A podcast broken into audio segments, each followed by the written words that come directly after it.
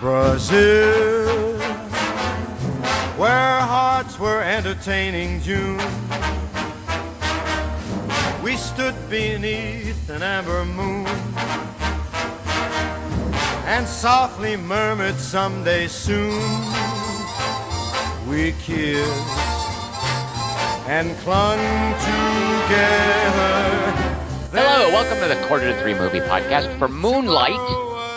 My name is Tom Chick. I'm here with Christian Mrintzliski. What kind of dude gives other dudes nicknames?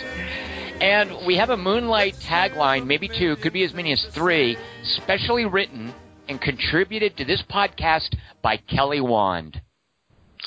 It's like the TV series, but Moneypenny plays Cybill Shepherd. I don't understand that one at all. Ah. Oh, because Naomie Harris was Moneypenny. All right. Kelly Wand, do you have one that I don't have to think about so much? It's like loving, but with dudes. I like that. You know, that would that would look good on a poster. I'm okay Yeah, with that. Yeah, that's not bad actually. Yeah, it's not do you have bad. one that's, that's funnier, that's not quite so good? Uh, I related to the character physically in the first two acts. I guess you have to know me to get that. yes, Or that's picture very me. good, Kelly. I like that. Yeah. Uh, and do you do I dare ask? Is there a fourth? Uh, uh, look what's cooking. It's like a romantic comedy direction. like, is it al- Kelly Wand? When I ask you for alternate titles, that would be appropriate for that. So, real quick, Kelly Wand, do you have any alternate titles for this movie? Um, two black dudes and um. Kelly Wand, I'm never again yes anding you. That's that's Yeah, that's the last yes do and you ever get from me. It's over between you and me. This thing we had going, I'm done. This bully's about to take a seat. it's like for a John Hughes version. Well, let's do a podcast on Moonlight by starting with Dingus telling the audience a little bit about what the movie is without spoiling it, because maybe maybe you haven't seen Moonlight, maybe it's not out yet where you live. Uh, so, Dingus, without spoiling it for those folks, give us a little Oh. basic information. All right, this week we saw Moonlight, a 2016 American drama movie about manhood. It was written and directed by Barry Jenkins, Mm. based on the play In Moonlight, Black Boys Look Blue by Tarell Alvin McCraney. It stars Alex R. Hibbert, Ashton Sanders, Trevante Rhodes, um, gosh darn it. Good luck, Dingus. I think Marshala, maybe. Yeah, it's Marshala. It's Marshall Ali, uh, Janelle uh, Hmm. Monáe, Andre Hillard, and Naomie Harris.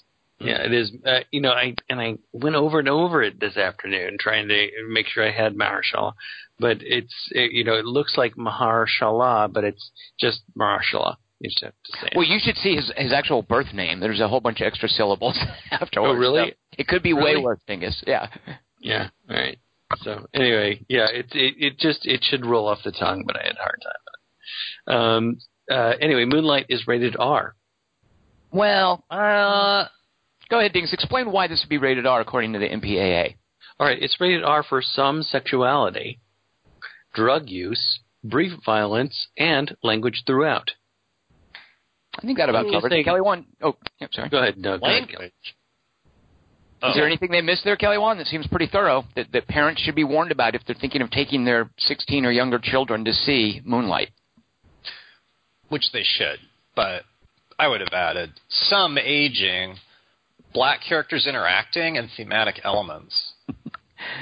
Not even some thematic elements, just just flat out thematic elements. All no of them. the amount of them. All thematic elements. Okay. Growing up, kids aren't ready to handle the growing up themes, and um, Well, Moonlight is a limited release, so I can't really give you any relevant information about the box office that would. Uh, Just make something up. It's the internet. We're like a fake. Moonlight has made twelve million dollars. That's actually true. Uh, it's an A24 release. That's also true. It is out at this point when we're recording, which is uh, right around the turn of the year.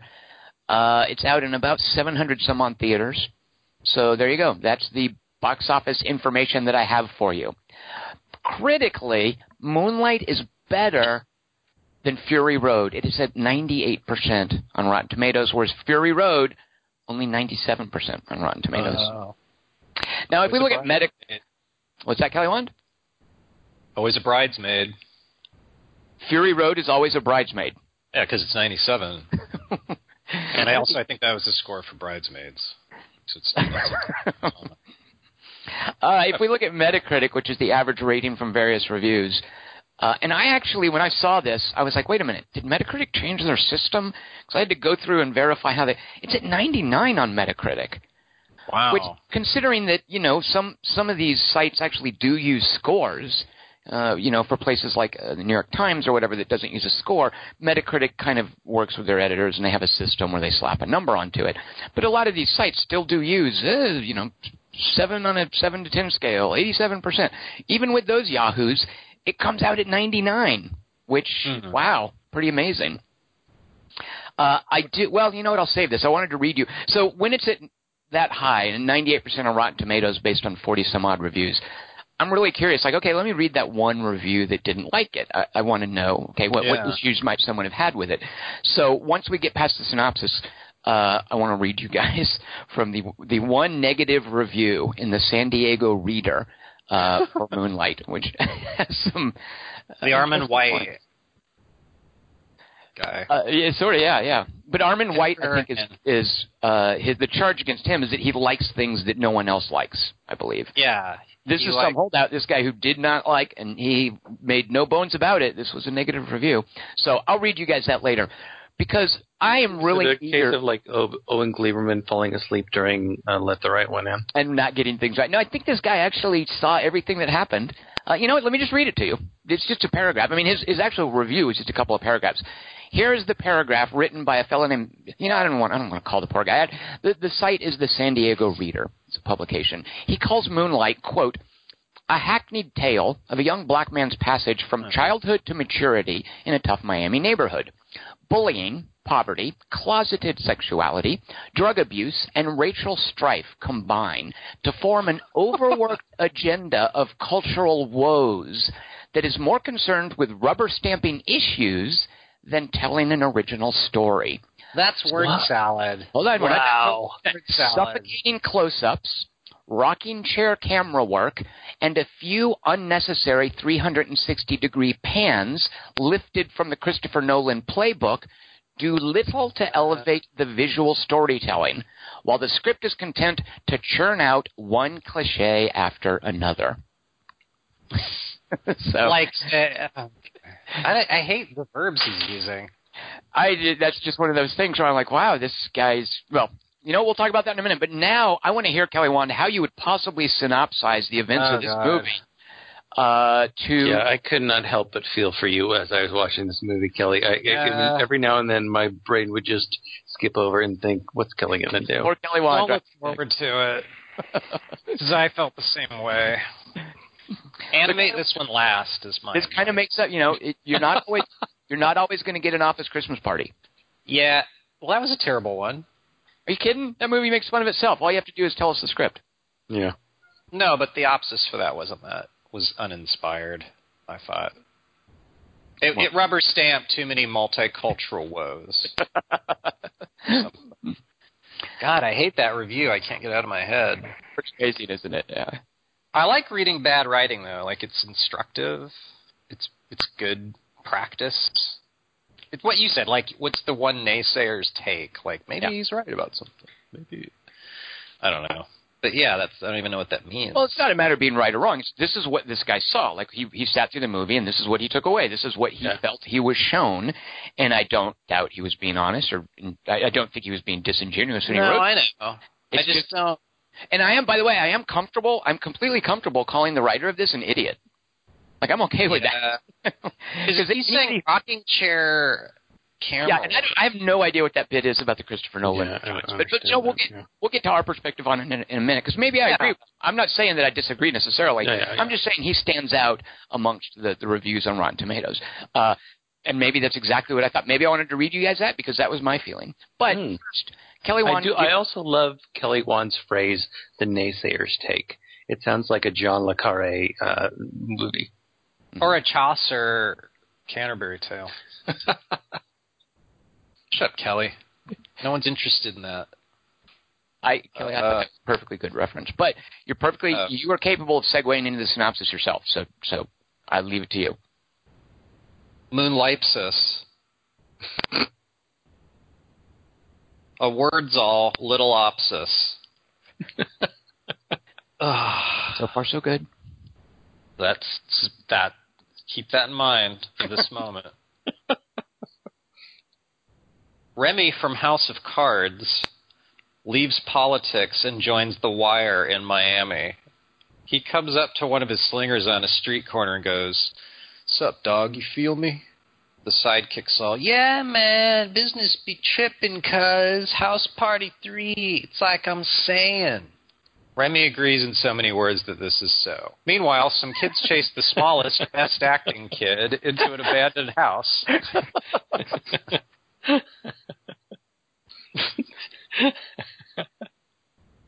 That's encouraging. And throw glass at him.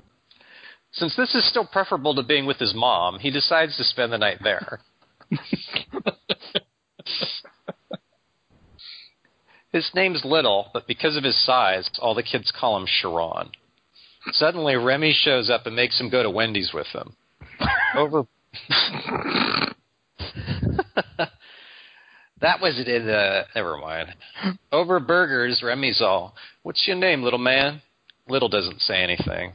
Remy's all, By the way, that burger's poisoned, and you're buying lunch. Little gets depressed and stops eating. Remy's all, Oh, I was just messing with you for fun. Someday you'll do it to someone. Now come on, I want to take you home to meet my old lady. Her name's Tess or Teresa, something with a T. Speaking of which, where you live? Little shrugs. Remy's girlfriend also takes a shine to Little, so they decide to keep him for the night. The next day, Little's all, by the way, when I shrugged yesterday, that meant my address is 480 Terrible Mom Boulevard, apartment 2, which is right here. Suddenly, the door beside them opens and Moneypenny emerges belching. She scowls at Remy and goes, Who you? Remy's all, um, my character dated that brunette girl from Deadwood?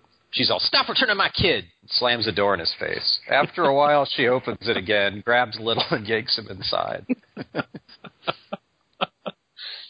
she forgot that part. To Little, she's all, Think you a big shot now just 'cause you got a father figure? What the hell's wrong with Tyrone here? She gestures to a black dude behind her with a needle sticking out of his arm who's hung himself. She's all, Let me tell you something, boy. You may think House of Cards is all that now, but when you a man, you're going to find that the presidency in the real world ain't just some reality show. Suddenly, she realizes she forgot to slam the door, and Remy's still standing there. She screams something silently and shuts the door. I thought she did shut it. Anyway, Remy looks at Little and goes, two words, Spectre. She opens and shuts the door again. To celebrate,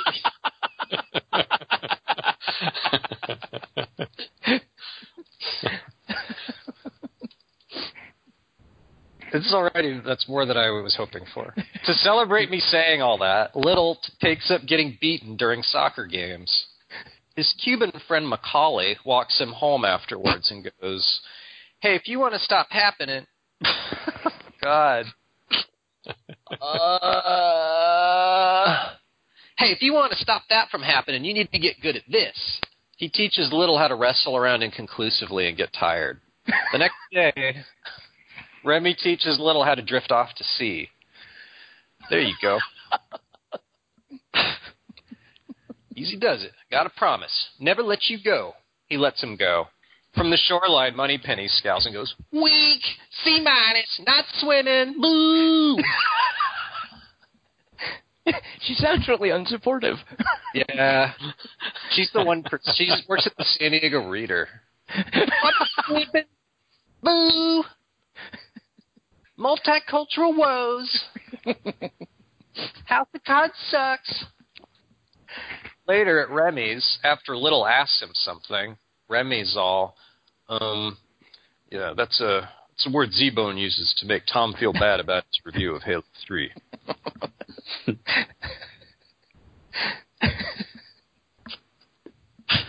It's a true story. Yeah. I could make a joke out of that. Little's all. Okay, and what's a squig herder? Um, yeah, Really? that is so inside, Kelly Wan. No one except Dingus will understand that. I don't care. you guys laugh, they'll think it's a joke. And then they might- That's how jokes work. Hide in plain view. Yeah. Remy's all, uh, yeah, squid critter? No, I don't know. Look, the important thing is that a lot of people in life are going to say stuff to you, but they're full of shit. Except for me. Thanks, Mr. Remy. Hey, Mr. Remy, do you sell my mom the crack that makes her so mean? Uh, hey, look. He gets up and points. Squid critters, let's bully him. Little does it look, but Remy still tries to dive through a window and escape from this awkward conversation. It's closed, though, so he only makes it halfway.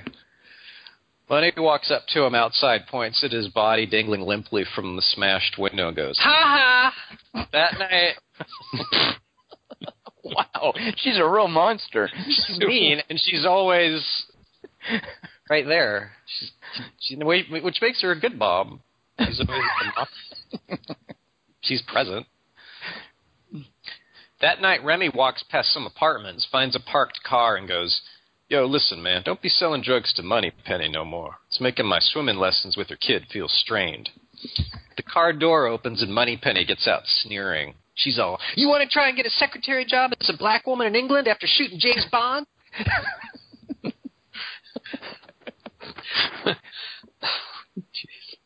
Who you? It's a rewrite.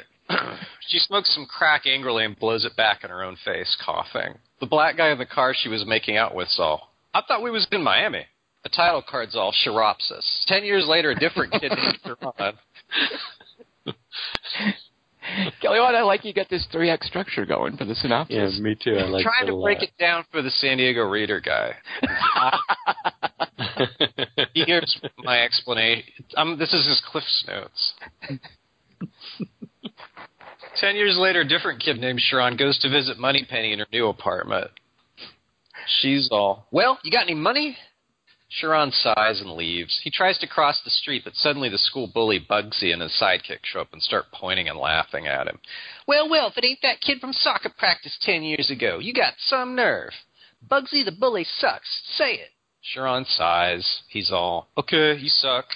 The bullies laugh at him. They pull down their own pants and laugh at him some more until cars start running over them.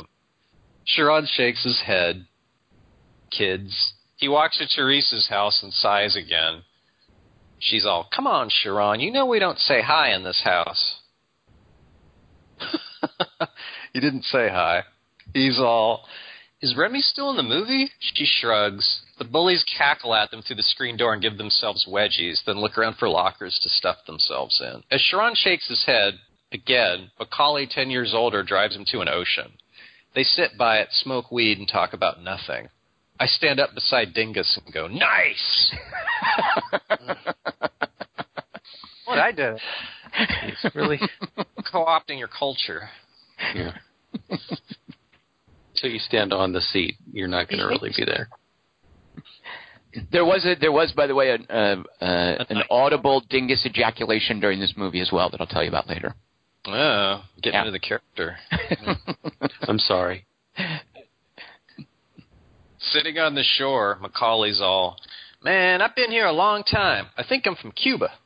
I was a wild little shorty, man, just like you. One time I was running around with no shoes on. Moon was out. I run by this old lady. I was running, howling, kind of a fool. This old lady, she all running around, fishing in a boat of light. In moonlight, black people look blue. That's, that's what I'm going to call you, Moonlight. then I told her my name was Macaulay. She exploded. I didn't see much of her after that. Sharon's all, cool story, bro.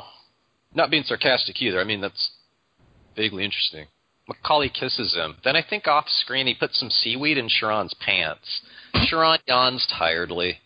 He's all, I never done nothing like this before. Macaulay's all, at some point, Sharon, you got to decide for yourself who you gonna be. Can't let nobody make that decision for you. I look over at Gus Van Sant sitting beside me and go, that's what Tyrion told Jon Snow one time. He's all, I want to remake Psycho 2 in black and white. Janet Leigh rolls her eyes. Hitchcock zooms in on one. uh, there's the moonlight office. Sharon stares out from the screen at me and Gus Van Sant in disbelief, then walks into a classroom and hits Jaden with a chair. That is where Dingus went, oh! and the, the reason I noticed is because I would have probably done that if Dingus hadn't preempted me with it, because that, that was a pretty, like, ouch you would hit someone with a chair? when he walks up behind him and just smacks him with a chair, Dingus went, "Oh!" Like it was like because it's a surprising moment, and uh, yeah, I was taken by it too. But we got an Because he doesn't see it coming too. Like that Yeah. guy's going from just being bored in a classroom. Well, and the way it's shot too, it shows the impact. Like they use a fake chair, or whatever. But actually, it's not like they cut away before it hits them. You actually see the poor actor getting hit with some, I guess, breakaway chair. it looks pretty like you, you see how painful that that looks. Yeah. Sometimes you got to do it though. Yeah. I'm with Sharon on this. Ten years later, Sharon's taken over the job of selling drugs to his mom. For professional reasons, he now goes by the name of Black. He also has biceps. He drives home one night, then counts some money his friend brings him. As he finishes, he's all, "It's his buddy. It's his black friend." yeah, count some money his friend brings him. His friend That's brings awesome. him. As he fi- it's Connor. As he finishes, it is Connor, and it's Chiron, not uh, Kelly. what? Good. Keep. As he finishes, he's all, by the way, this money's poison and you're buying lunch. The friend stares at him. Sharon's all, uh, someone taught me that joke as a kid. Guess you had to be there. Suddenly his phone rings. Sharon's all, what? A pleasant fellow with a mustache, kind of like Isaac on Love Boats, all, hey, Sharon. What? What? what just happened? Ted Lange? Jessica Lange, Ted Lange, that guy. It's Jessica Lange's husband on Love Boat. He's all. He has a mustache. They all know each other. Hey, Sharon, it's me, the actor playing Macaulay as an adult. Listen, I'm sorry about that awkwardness at lunch ten years ago, but I ain't sorry about telling you that story about me screaming at the old woman. That's some of my mediocre early work. Sharon's all, who? Isaac's all, hey, if you ever get bored, come on down to the Denny's on Hawthorne. I'll cook you something. I don't really hang out anywhere else socially. Come by. He doesn't say anything else, so after a few minutes, Sharon hangs up. Since Sharon's bored from the phone conversation itself, he decides to take up Macaulay on his dinner offer right now and just hope that he's working. On the way, he stops off at Moneypenny's table at the insane asylum and sits with her.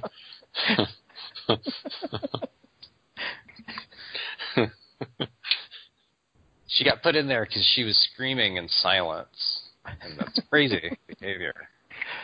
That's what they do to you. She tries to fob off her bowl of Corn Chex on him. Sharon's all, Mama, come on. You know I don't like that shit. Moneypenny's all, Sharon, you may not love Chex cereals, but that's because you never tried Chex cereals. He sighs, drives to Hawthorne, and takes a seat at the front counter. Macaulay, who's not just the cook, but the his only waiter and employee, walks up to him, smiles, and says, Evening, sir. We're out everything but hash browns till autumn. Sharon, it's you. I'd know those arms anywhere. Sharon's all, You said come by. Macaulay's all, Yeah, I called a lot of people that night. I think I actually said, I'm by. I'm by. I mean, it's good to see you. Wait here. Macaulay's in the kitchen for a while, thawing, baking, and frosting a montage, then finally comes out with a covered plate. he sets it in front of Sharon and flings the silver lid off with a bisexual flourish. Et voila! It's a bowl of Corn Chex. Sharon sighs and tries to scoop up the cereal with his knife. He's all sorry, it's been a while. Macaulay laughs affectionately and shows Sharon how to use a mortar and pestle. Then he takes out his wallet, fans a bunch of pictures, and goes, Here's my wife, by the way, and my kids. Sharon sighs. This is his second and second worst date ever. Macaulay's all.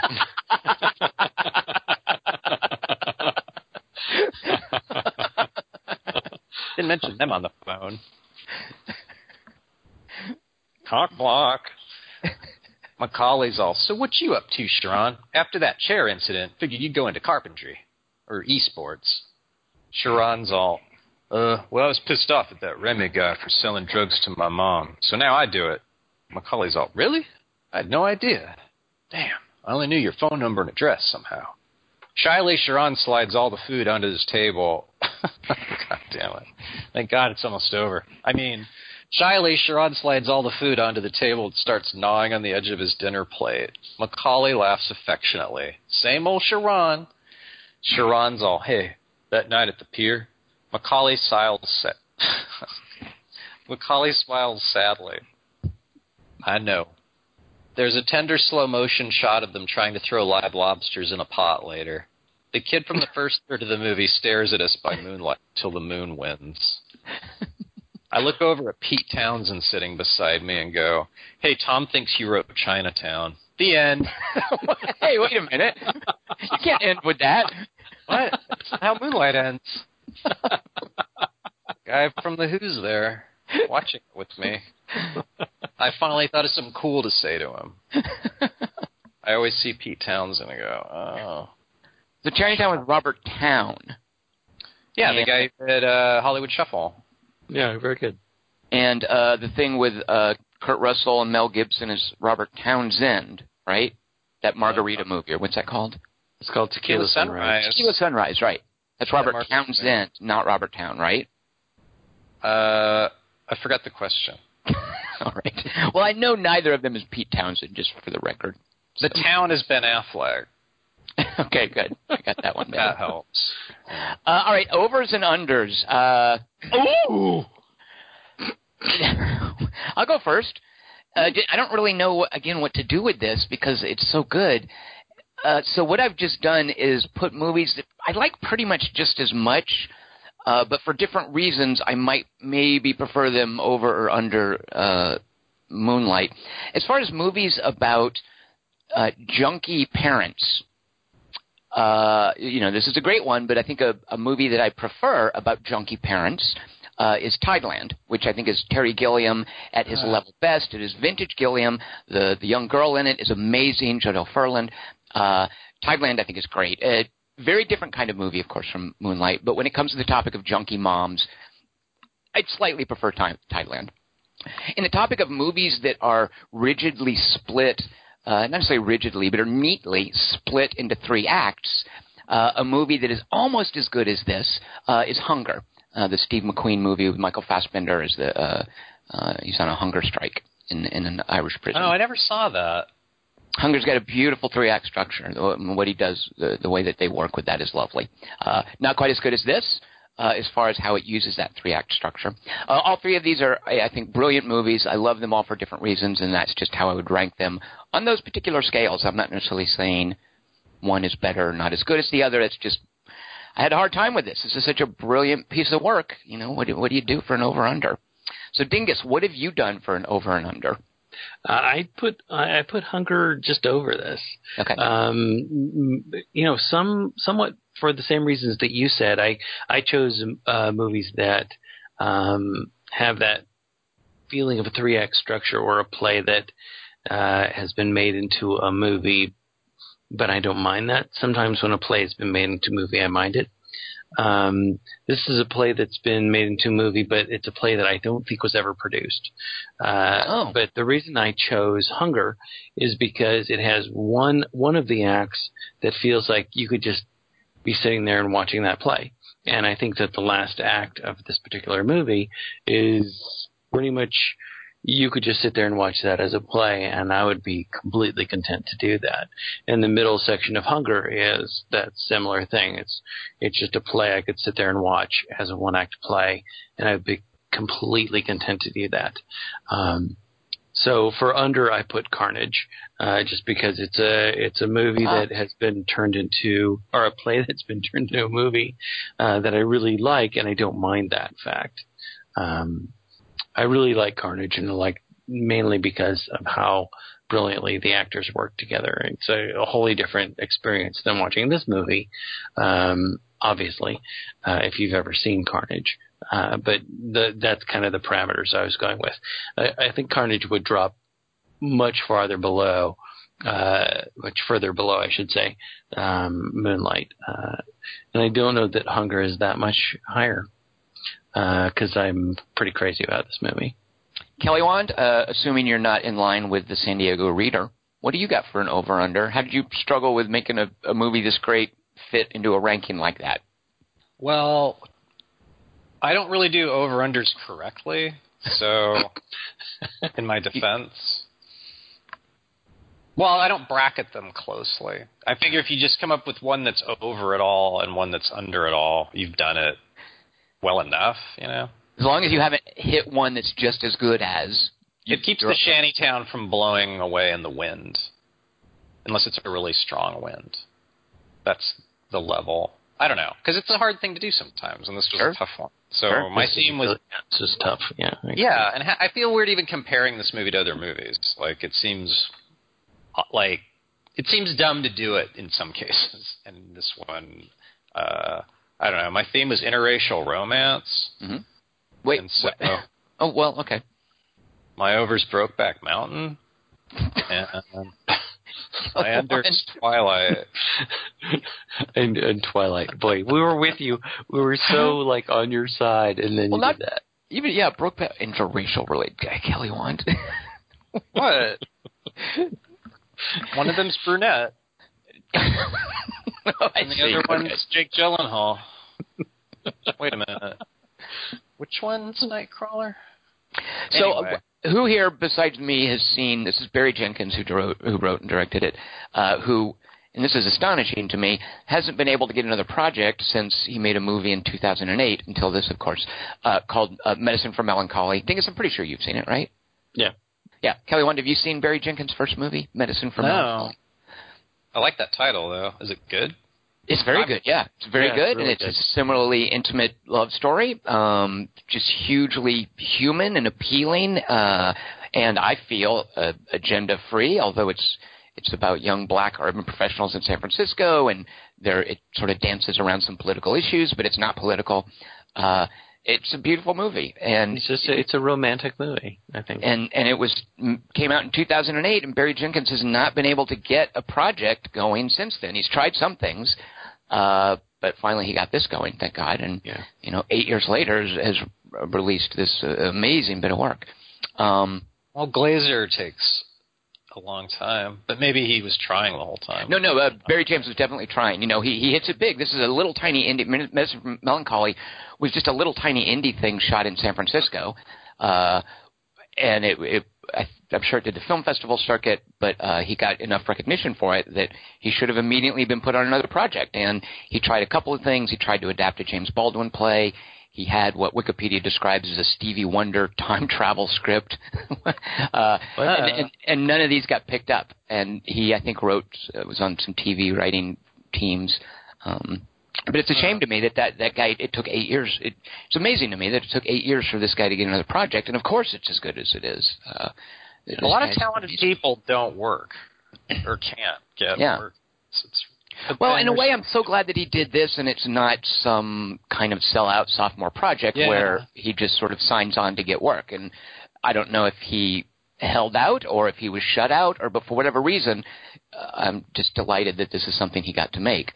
Um, all right, so what makes this so good? It's uh, yeah. What, one of you guys take take this away. What makes Moonlight? We've already just said we really like it. Why do we like it? What makes this thing so good? Uh, well, for me, it's uh, I'm not really interested in acting because when I see movies like Moonlight, I realize that it's it's for professionals.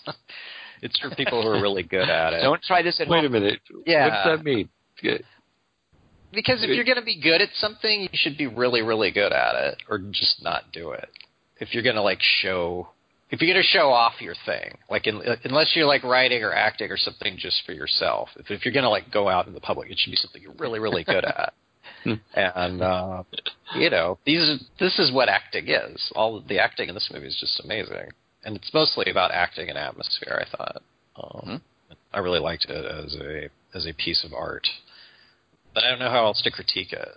Dingus, you and I both, I think, uh, have a, a pretty uh, specific eye for performances and actors. So, does that figure into why you think this is really good? trying to get better. But I don't understand what Kelly One is saying. I kind of get what he's saying in that this is the sort of thing where you look at it and you think these guys are so freaking good that if you're not this good, you're not really. Wow. This is an it example. reminds me I'm a civilian.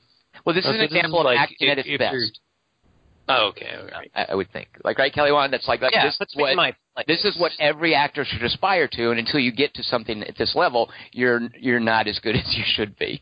right. If you can't be that good, and I'm not saying this is be the go- the the threshold for acting. I'm just saying it really gives you perspective on like Felicity Jones in Rogue One. Watch this movie in Rogue One. Back.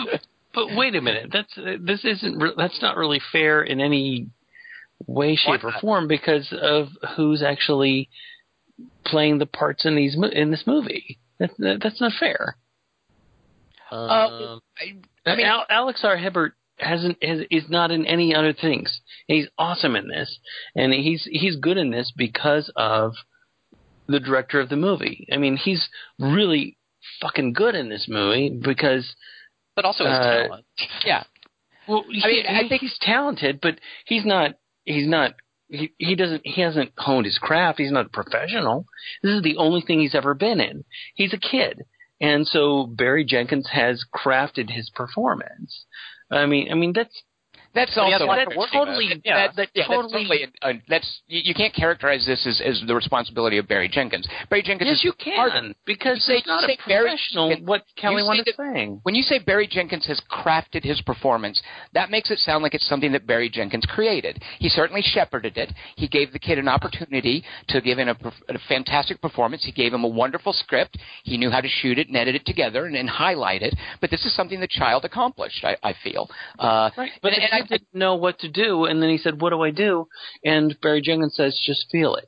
And then the kid was able to do that, and he has that. Well, there you go. maybe that's lightning in a bottle, but that's not what Kelly Wand was just saying. That if you're not a professional, don't do it. That's not the same thing. well, I think you're taking Kelly's uh, words a little bit too much face value. I mean, I am. I'm taking his words literally. That's Not, true. not to say little. I mean, I just uh, well, I don't want to speak for Kelly, but I got what he was saying, and I don't think he was saying that if you can't. Well, it, it just occurred. What Kelly is saying is just that this is acting at its best, and he admired it as someone who doesn't normally know or critique or really articulate what makes Ah, good right. acting. yeah, This- and I don't consider myself an expert. I'm- And, and and and by way of contrast, you just look at a movie where the acting isn't important, and where somebody doesn't really bowl you over, and you feel like, well, the acting in that, whatever.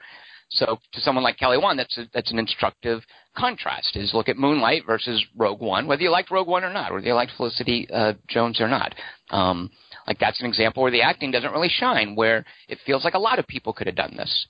But I, I look at this and feel like this was uniquely the performance of the people, and it, Yeah. part of what I really admire about this too is I felt like, and this I would give Barry Jenkins credit for. Uh, the performances felt like they built on each other. Like the the final third of this was as good as it was, partly because of the groundwork that the younger actors had laid for them in two different stages.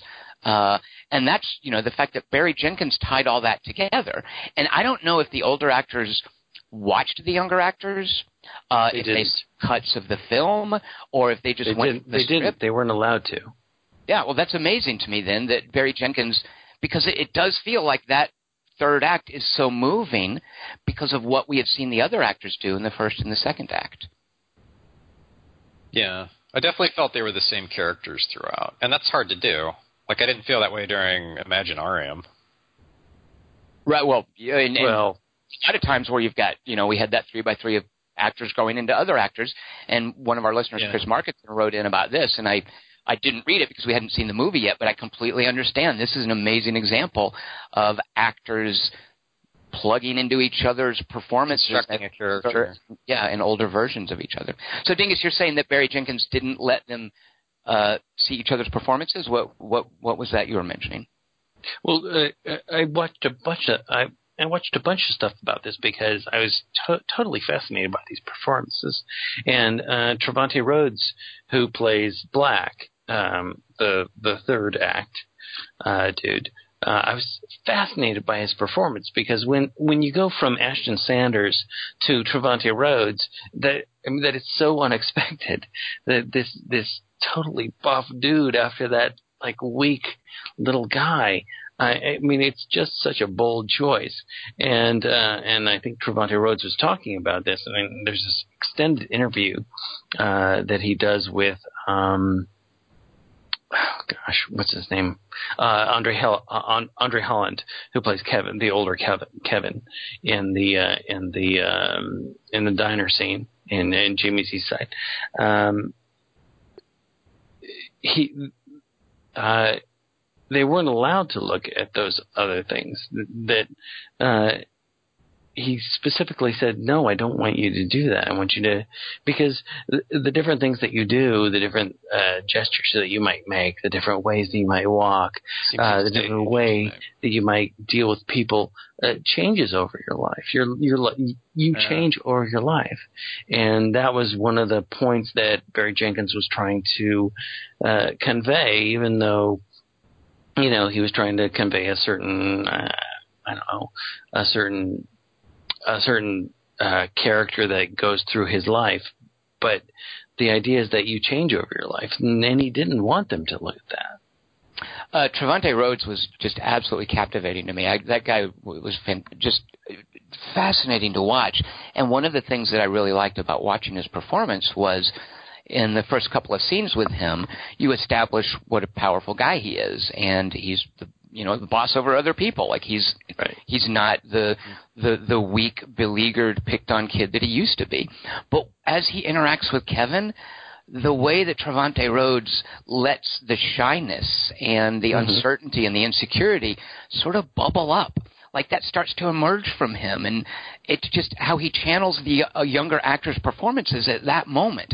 Here's this powerful man who's reinvented himself, and when he reunites with Kevin, all of his childhood traits come back. All that sort of Right. shyness and that young love and that, all of that. It's so beautiful seeing Trevante Rhodes do this dual performance there. Uh, and it's, that was just so fascinating to me. I, I Yeah. think you see it uh, when he's with his mom, or you see it earlier, uh, even on the phone with his mom. I think I think that's when you start to see it. You see you start to see this this sense of uh, he he could he could crumble at any moment. I mean he's it's just a, such a brilliant bit of casting because he's so he's just so built so and you you know the, the only other thing I know him from is uh, is Westworld, and I What? only watched it because he's he's in the first episode of Westworld. Good Lord, who is he in Westworld? He's just one of the dudes. He's just Oh. like he's just some some guy who's like, oh, that's uh that's that guy over there. I mean, he's he's barely even in there. Um, I don't know him from anything else, but I went ahead and watched that first episode of Westworld, which I actually really really loved. Um, uh, but he's just a small little part in it. Uh, but you, you see him kind of doing that breaking thing with his mom too, um, where where you you, see like th- this guy is so he's built so hard, but it looks like he could break at any moment, and I love that about him. was something that gets me in a movie like this that uh, it, I didn't recognize any of these actors. I didn't know any of them from anything else. Of course, the, the children because they probably a lot of their the, the first performance for for them. Uh, but it is it's so amazing to see actors who are so good who don't bring with them that sort of expectation.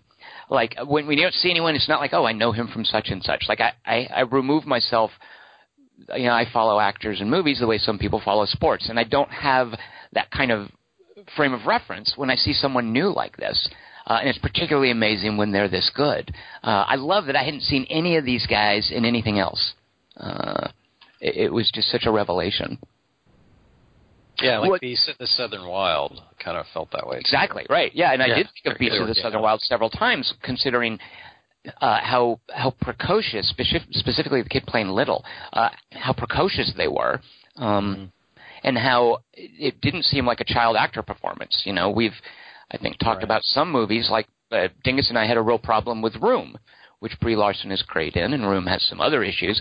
But I didn't like the little kid in Room at all because it felt like a child actor performance.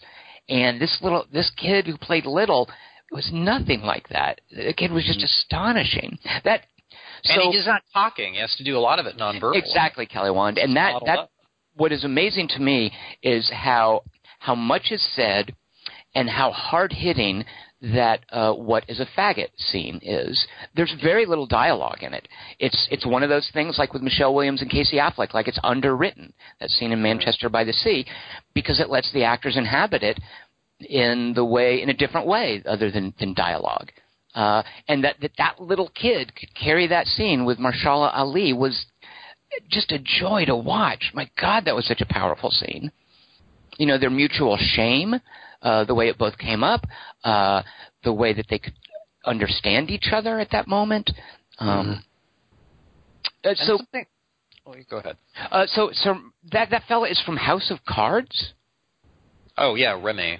Yeah, Man, I got that makes me want to see House of Cards because I he I- wears a suit. He's like super intense and like urbane and and charming and, and smart. Like he's a very he's a very polished dude in that. Thing is, did you do you know him from anything? Have you you haven't seen House of Cards, have you?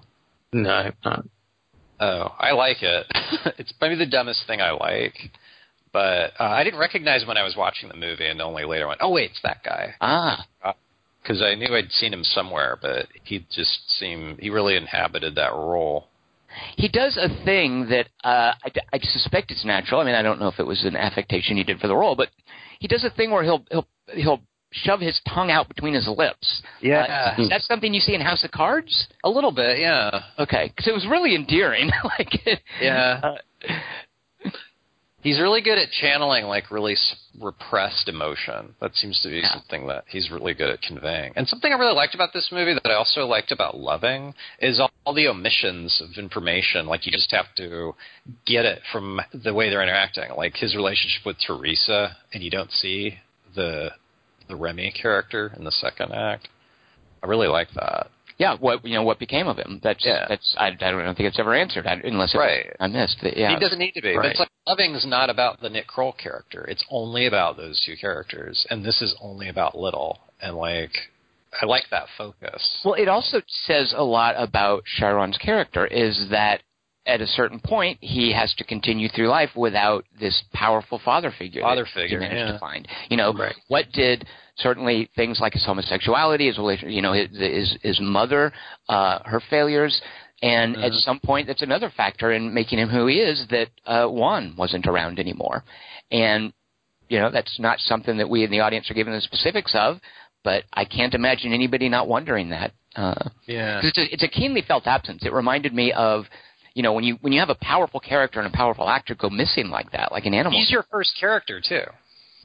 yeah, exactly right. He's the he's the he's the guy who introduces you into the movie, Yeah. isn't he? You're with him And- before. Yeah. Whoop. And when he goes missing, you definitely, as an audience member, feel that absence. Yeah. And I think it's a great way to empathize with the character. The character obviously feels the absence as well. Yeah. Yeah. And you don't talk about it. It's like an elephant in the room, and you're still seeing her, Teresa. Um, so yeah, he has a mother figure. Then that was the trade he made. I was a little distracted by how really hot the actress playing Teresa was. Yeah. Oh, God, jeez, a Pete.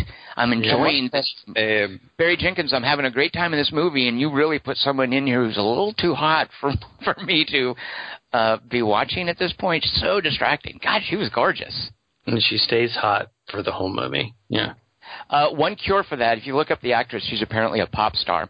Uh, the actual actress uh, does really weird things with her hair that are incredibly unflattering. So if you want to be disabused of notions of her hotness, uh, just Google some pictures. Yeah, I Yeah. hate hot. it's terrible. Uh, Dingus, you have a, uh, uh, I don't know, it's a phrase, or you've characterized certain movies, and I love this, as junkies are tedious movies. Uh, because junkies are tedious, and whole movies about junkies can be tedious. Uh, how much does this movie skirt that problem, uh, or is it a problem? I, I think it's really careful about it. And what's weird is um, watching some of the, uh, I don't know, uh, uh, some of the interviews about it because Naomie Harris was really reluctant to do this movie. Um, she she was actually absolutely adamant that she would never play a crack, a a woman who did crack. She didn't want she didn't want to do that at all uh, but because the script came to her and because um, because Barry Jenkins talked to her about it, she decided to do it because it was a really good project and really made a lot of sense to her and was really meaningful to her. But she did not want to do that at all. Um, but I thought she was really careful about it, and I think that they were really careful about showing that out. And as far as what how Juan uh, deals with that and how all of the different permutations of Chiron deal with it, I don't think that it falls into that category at all. It shows us too. Um, a, it kind of redeems the character in a way too by showing us where she ends up. Uh, it's Right. not a junkies are tedious. Now let's follow them down the drain situation. It's a junkies are tedious. Sometimes, even though they're still junkies, they recover somewhat and they try to cobble their lives back together. It's nice to get an insight into that in that third act. I think. Uh, uh, there's a movie that that uh, it's actually a couple years old, but you can watch it online now called Glassland with Toni Collette and a, a young British actor named Jack Reynor, who's really good. Uh, and Glassland has amazing performances from both of them, and especially Toni Collette. But unfortunately, it's a hardcore, to the bone, junkies are tedious movie, where Toni Collette plays his mother, and it's uh, in her case she's an alcoholic, but every bit as much the kind of thing as what Naomie Harris is doing in this. Uh, I don't recommend it. It's a little bit, it goes a little off the rails, but Toni Collette is amazing in this. And I was so, you know, I can't imagine Naomie Harris. I mean, I can imagine her reservations, but I'm so glad she did do it. Uh, yeah, me too. and especially because of what happens in that third act as well when he's sitting with her at the rehab place. Yeah. But I don't. Yeah, she but has I don't eat. think. But I don't think this movie is is mainly about that. I think it's more about. Uh, I don't know about parenting or about uh, about growing up and and parenting and and and and more than those two things about identity. Uh, so I I don't think that it's about uh, dealing with junky issues or junkies are tedious. You know, I mean, there there's some. I mean, there's so many things that I really love about the segments of this movie, um, and about you know sexual identity that this movie deals with. Because eh, I mean, l- look at that that game that those dudes are playing at the in in that segment where they're kicking around that uh, that huge that that ball. Uh, What did you guys call that when you guys were playing that game when you were growing up? Do you remember? I never played. you're you're accusing me of having done something sports like as a child. I Yeah. So, so, so the game that you play when, uh, like, here's a ball, you have to grab it, and everybody has to tackle you, and everybody's going to shy away from grabbing that ball, and then somebody grabs it, everybody tackles them and beats them into submission, and then the ball goes rolling, and then you grab it. When I was growing up, that was called Smear the Queer. Did you guys ever play that game? I did not. I, uh, it's Alright. too sports like for me. Yeah. All right. So I, I have no idea why that it was called Why would that. you play it? It, it's it's How do you just- score points, by the way? What's the goal? it, there's Why- no goal. Who are you It's- playing as? Which one? Are there referees? Do I No, want to it's- bully someone or get my ass kicked? Those It's- are my it's options. like- yeah. It's like being able to play rugby with, but without refs. You, you guys never played Smear the Queer? No, I took I aver- avoided things where it looked like I was going to get my ass kicked. yeah, I read. I was busy reading books. I'm sure literature. Yeah, that was one thing that I didn't get my ass Right. kicked on. So I totally identified with that section. That that whole smear. I mean, I, I don't know if anybody else knows this game, but uh, but it was it was we called it Smear the Queer. So uh, it- which which is a horrible thing to call it, but you know this is 40 years ago. Kids, yeah. Uh, it's kids. Kids are stupid. Um, They like but that was, that was what they were playing, and it was like, you know, eventually they go on to say it's the, you know, it, it, you know, if it get you down, stay down. That that thing that happens between Kevin and um and Chiron. Uh, but that thing with that that cobbled together ball was the thing that you know my friends and I, when I was a little kid, I was taught to play. It was smear the queer, and and so Taught. so that yeah, well, that's what that's what kids do. They're like, this is No, what I- we're playing. You're gonna play it. You're gonna play it, or you're not gonna play it. And fuck you if you're not gonna play it. Um, so the the fact that this is a kid who's dealing with uh, being called a faggot all the time, even by his mother, uh, is having to play this game that I remembered being called Smear the Queer is totally weird to me. It's, it's weird to me that you guys don't even have any recollection of that. Oh, I, I've heard the term. I just didn't, didn't do those kinds of sports. I know there when I were was a kid. rules. There, there aren't any rules. It's uh, whoever picks up a thing gets tackled. I mean, Just don't pick it up. You What's win. Tr- what struck me in that scene was Yeah, how well, look in at him. Look, look at him. They kick it toward him. They kick it toward him. They kick it toward him. I mean, that's Why is he that's even kind there? of a what? Why wouldn't you just go somewhere else and just? You He know, does. throw it off the- Yeah. yeah. Uh, what what struck me in in that that little bit is after he leaves is how Barry Jenkins shot their wrestling very much like a sex scene. Yeah, yeah. I loved that. I mean, it, it, a Yeah. little uncomfortable. I mean, not uncomfortable, but you know, they're, they're children, and neither neither of them, I, I think, is aware how sort of sexual the wrestling is. But Barry Jenkins knows we as the audience. He wants us to understand that this is an important moment, especially for Chiron, uh, and so he shoots it like a sex scene, which I thought was very tasteful. Actually, all the sex scenes in this, well, the one, I guess, uh, I, I just loved how non uncomfortable I think they were in terms of because because you watch Brokeback Mountain and when that finally breaks out into sex, it's like kind of super explicit and weird and rough.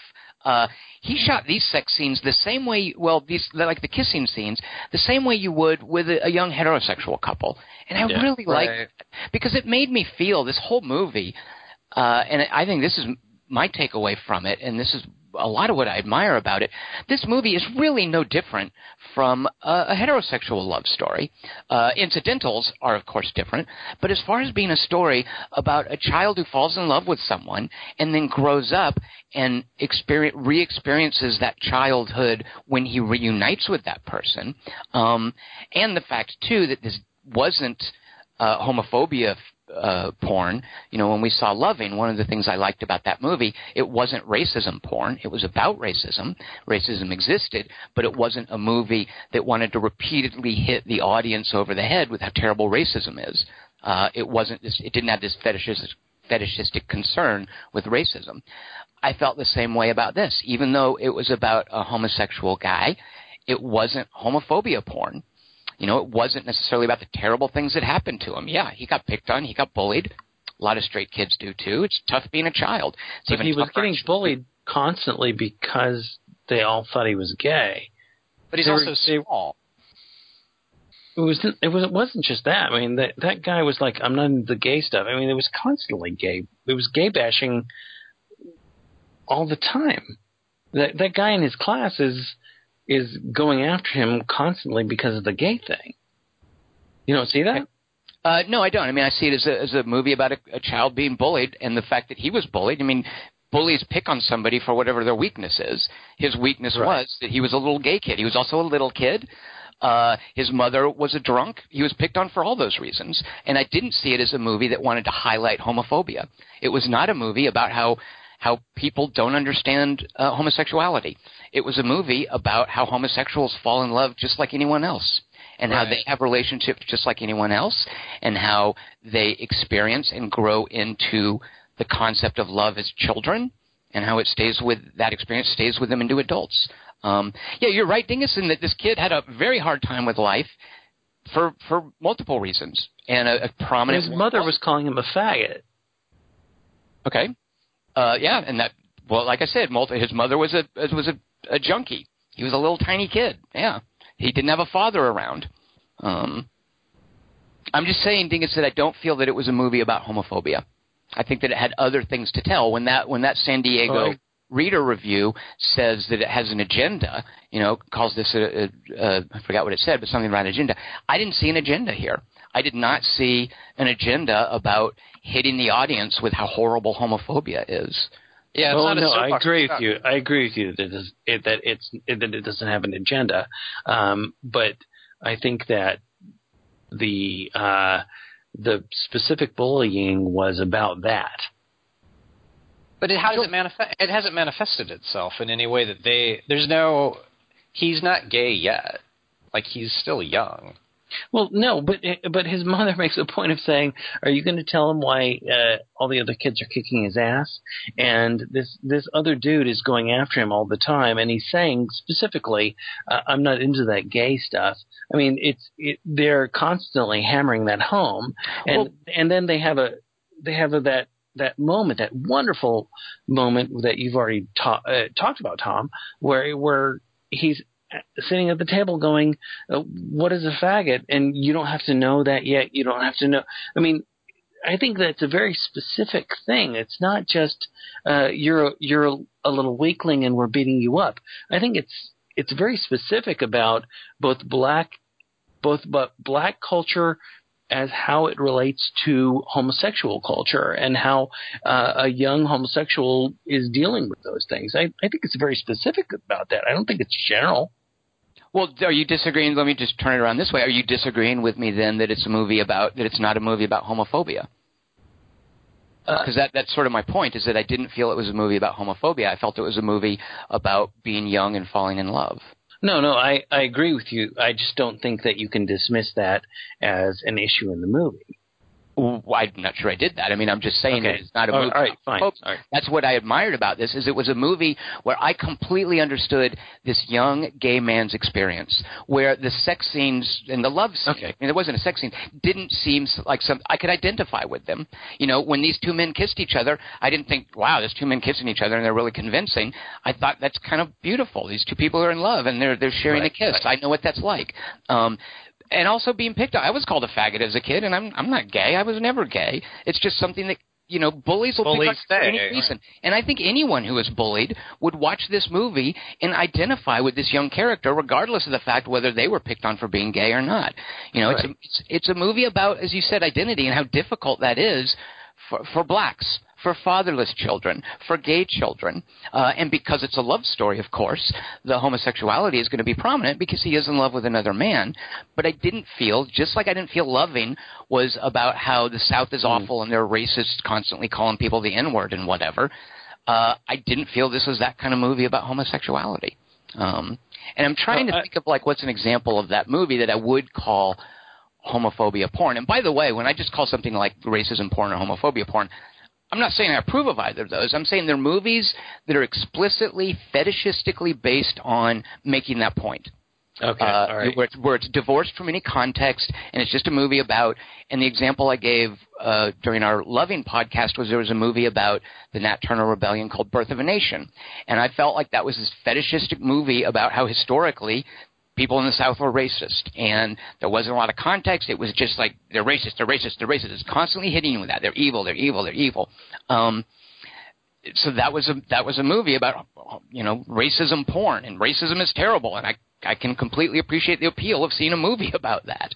Uh, right. Okay. I, I- see the difference. I think because you know when I, when I was in high school, because I did theater, I was called a fag all the time uh, Yeah, by the guys who were on the football team, and uh, you know, and I had a bunch of friends who were girls. Uh, you know, all my friends were girls, and they and because I did theater, they called me a fag.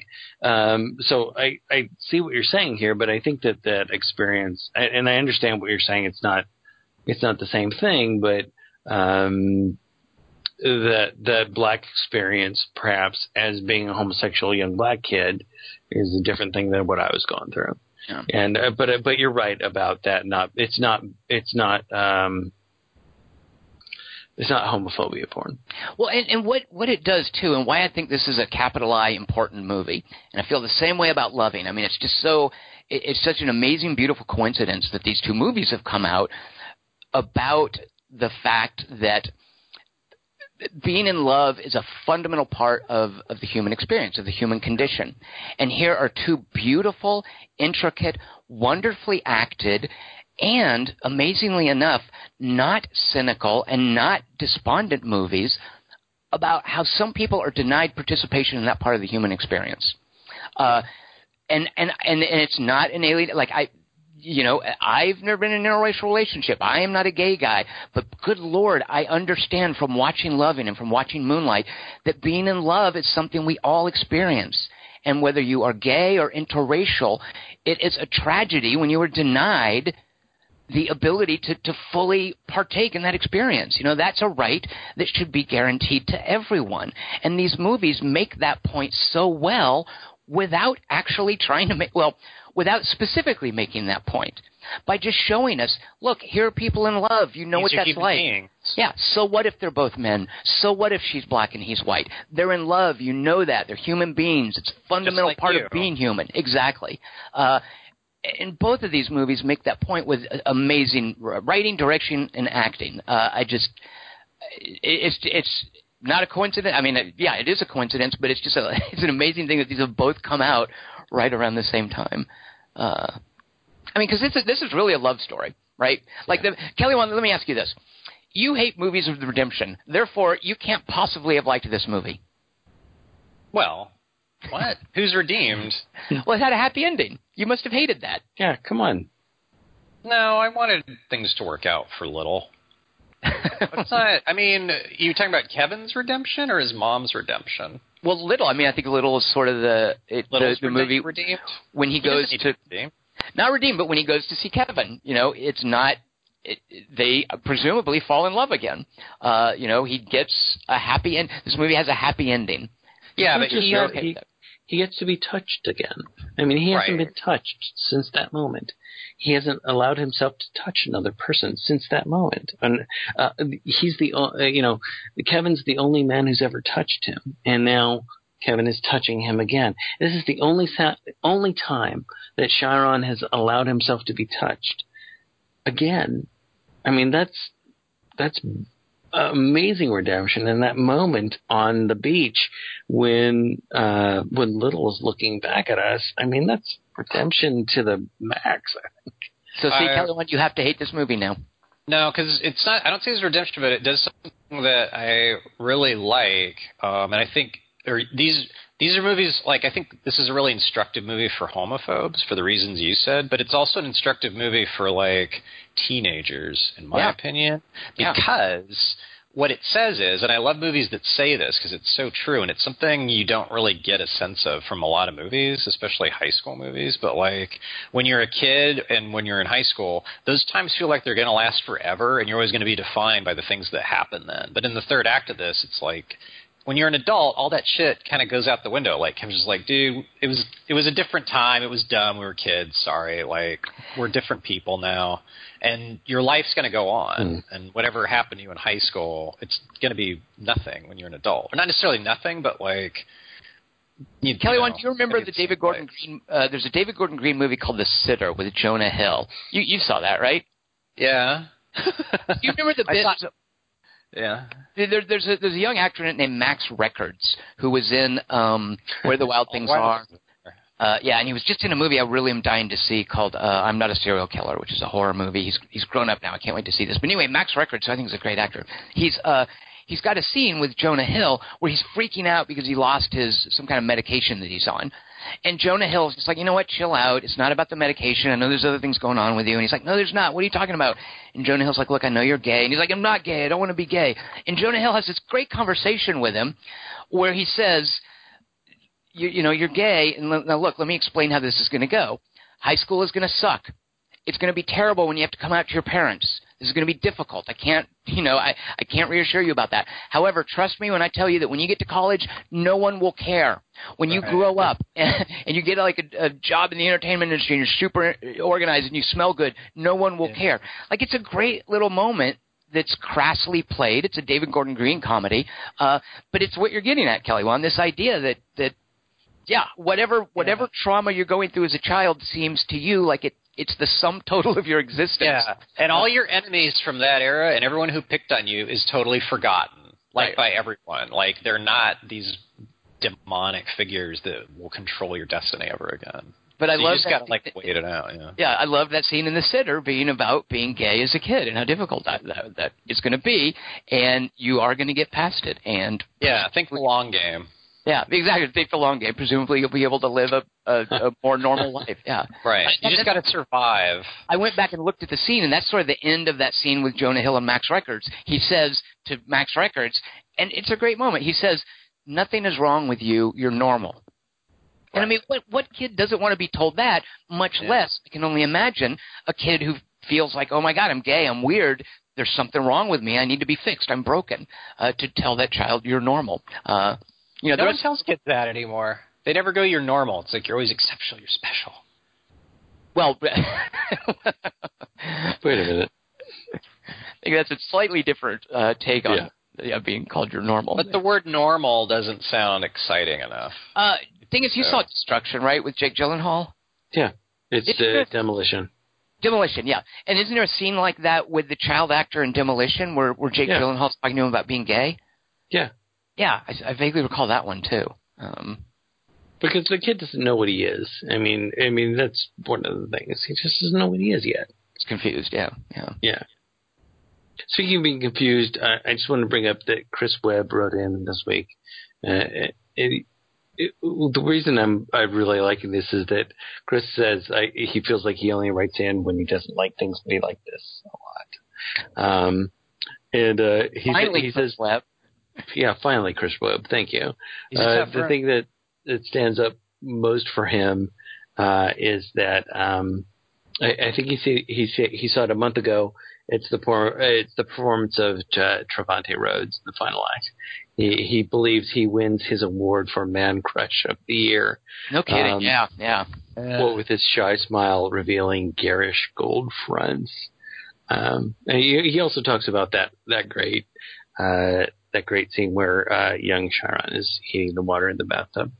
Um, but I just love I love that he calls Trevante Rhodes uh, his man crush of the year because that guy I when he showed up for me and this is why I love that Chris Webb brought this up when he shows up it's just such a surprise to see this huge dude after seeing the Chiron character in the second act. To see this this huge dude who's built himself into this hard guy. Um, but at any moment at any moment it looks like he's going to crumble. And and and that's one wonderful thing about the performance of Trevante Rhodes is that every moment in that diner it looks like he's going to fall apart. I love that so much You probably hated that that scene was in a diner, didn't you, Dingus? But you know I don't. you know I love that scene. I love the way that I love the way the two of them play that. It's like a it is like a one act play, uh, and it's just so well played. It's so well structured, and it's so well blocked. And I think that they had a hard time doing it too because. Uh, from what I understand, is that they had all uh, they had all these plans to do it, and then um, Barry Jenkins, because of their time constraints, had to just say, "All right, guys, you just have to do this." um, we can't do it in the way that we want to try to structure the scene as far as shooting it is that you you guys are just going to have to play it. And they played it like you would play it like I don't know running so, sort of a, a, a dramatic improv. Um, uh, the way they block that scene the way they they they play it out is beautiful Well, I you love also probably hate that there's they take so much time showing cooking. I mean, we don't need that, right? yeah we certainly don't need that What? I can't stand cooking in movies Sensuous. It's a very sensual experience. Yeah, go on, Kelly Wand. And eating. Well, there's something I was hoping Dingus would rise to the bait here. I mean, there's just something so caring about cooking for someone, and there is something very Oh, sensual okay, all right. about how lovingly it shows that dish that he's making. I mean, I wanted to eat that. That looks great. Uh, and, and you know the the fact that he's lavishing this attention on on Little on Black uh, Chiron whatever he is at that point Black uh, that you know that that's Kevin's way of j- just doing something special for him uh, and fussing over him in a way and basically it's kind of a sensual way of saying I still love you, even though it's Yeah. not specifically what he has in mind. I suspect he just likes cooking for someone, but it's such a caring, nurturing thing to feed someone. And this movie makes that scene. Again, it's not shot like a sex scene specifically, but it makes it so sensual. Uh, and there's so much just like texture in that scene. It's it's a great instance of, of cooking in movie making. Uh, and I don't normally respond to that sort of thing. Dingus is the the uh, food uh, foodie here. Um, but yeah, I'm, I figure. A stupid a- movie would have set that up. Like as a kid, he's he's like if this was a Gary Marshall movie, it would have been man. And I love cooking. That's Well, and speaking uh, to, and and how it does explain why he knows how to do this. I mean, that's another thing where you don't doesn't explain a lot of specifics. You have to infer some of it. But what he tells you, do you remember Kelly Wand about how he knows to cook? Mm, you mean as an adult? Yeah. No, I saw this Thanks, movie a long because- time ago. because he was in prison and he Yeah. had to. He Oh, was yeah, on the yeah. Line. He took a He was on the cooking it. line. Yeah, and he took Kind to it. was good at it. And Uh, that just too, Tom, like, I'm so glad you brought that up the the way you brought it up because w- the, from the moment that he recognizes that that's Chiron, that's that that's Black, when he looks up at him and he goes, "Oh my God, it's you," uh, and then he's like, "Chef special, chef special," and then there's that wonderful moment at the table where um where Chiron slash Black like picks up a like a like a black bean that's just dropped down on Yeah. the on the table. Yeah, Yeah. You don't want to you don't want to miss any part of this, do you? yeah, because he I eats mean- it. He doesn't, as an actor, put it back on the plate or put it out of the way. He eats it. He really wants that black bean. I loved that. Yeah. yeah. Yeah. And every time, uh, every time, uh, I think his name is um, uh, Andre Holland looks at him. It's just with this this sense of love. It's but it's not just lust. It's it's Oh, just, yeah, no, it's I love you. I'm I'm giving you this, and I love that you. so put glad this, you're here. I love, yeah, exactly. I love that you put this this way, Tom. That, and I didn't even think about this. This, this, uh, this way of nurturing. That I mean, he's it's it's kind of a uh, it's it's almost maternal. I mean, it's beautiful. It's it's this beautiful thing when you feed somebody. That's great, Tom. And you can kind of feel too uh, Chiron's uncertainty about is he just being nice or should I open up and tell him I'm still in love with him? Uh, you know, Kelly made the joke about when he pulls out the picture of the kid and talks about his, you know, he, I don't think they were ever married, but talks about having the kid. And, you know, Chiron is on tenterhooks worried that is this just going to be a friendly thing? You know, eh, should I Mm. open up? Can I open up? Is my feeling Yeah. going to be reciprocated, or am I just going to have to keep it tamped down? Like you can feel that anxiety. Uh, Do I tell him what I do? well, yeah. Do I tell him what I do? And, and, and the same thing. Do I tell him that I'm that I'm gay? You know, do I tell him that I haven't been with women? That I still think of him? Uh, you, you know, there's that uncertainty, and as an audience member, there is such a relief when it turns out that they, you know, that they do get together. Like it's one of those things. Like I'm thinking, is this going to be a tragedy about this man who falls in love with someone as a child and can never love again, and now he just has to be friends with this guy, or is Barry Jenkins going to leave us with a smile on our face like we would get in a in a romantic comedy? Right. Um, right. and he you know i it just felt like such a gift that we could have this happy ending and we could see him cradling his head that was just such a lovely image that we're left with the two of them uh Right. uh go ahead kelly I just want to say my redemption Mhm. law. It only applies to comedies, I think, because it's okay i'll i'll make a note of that and turn next next time i give you a hard time comic characters are usually awesome and then they get redeemed. But So this as- is more. uh, as- so that that that intimacy and that that scene where they reunite. Did you guys notice? And I could be wrong about this. The camera trick that Barry Jenkins did then. No. I think, and I might be wrong about this. Uh, I think it's the only time in the movie. I could be wrong about this, where the actors look into the camera, and it's not like a take to the camera. We've talked about that before, where an actor turns to look at the camera and it breaks the fourth wall. Uh, there's a different technique where you put the camera in the actor's eye line and the actor speaks directly to the camera. That's not necessarily Mhm. breaking the fourth wall, as putting us in the perspective of the yeah, exactly. Uh, and I, I think that when uh, Black and Kevin start talking, that Barry Jenkins shoots it where the actors have their eye line directly into the camera, and it gives it this this intimacy. This it's almost uncomfortable. I mean, suddenly. Uh, you know, we are there in their shoes, so to speak. Uh, but it's a it's a great trick. Like when whenever you see an actor looking directly into a camera, if the movie hasn't been shot that way, uh, a good director, there's a reason it's doing that. And I think, if I'm not mistaken, that that's unique to the scenes with the adult uh, Kevin and, and Little. Uh, No, you're absolutely right. And and when I was li- listening to a because I I'm crazy about this movie, um, uh, when I was listening to uh, interviews with them, like from uh, from TIFF or for what, or whatever other uh, movie festivals that they went to, uh, he uh, he did make a point of saying that that that was on purpose. ah, good, right, right. Yeah, and and or at least the actors were talking about how weird that was for them to have to do that. Yeah. Um, Because you're not looking at the other actor at that point. you're Right, looking at a big lens. Yeah. You can probably see Yeah. yourself reflected in it. Yeah. doing a Star Wars Right. movie. Right. a green screen instead of the other actor. Right. Mhm. Uh, this is a weird thing too. The the scene, which again, just so beautiful, when uh, Juan is teaching Little to swim to float. uh, How did he shoot that without? Is this just me? How did he shoot that without getting water droplets on a camera lens? that was creeping me out. That was freaking me out the whole time. Because the camera's bobbing, it's down there at water level, which is a great perspective to show it from.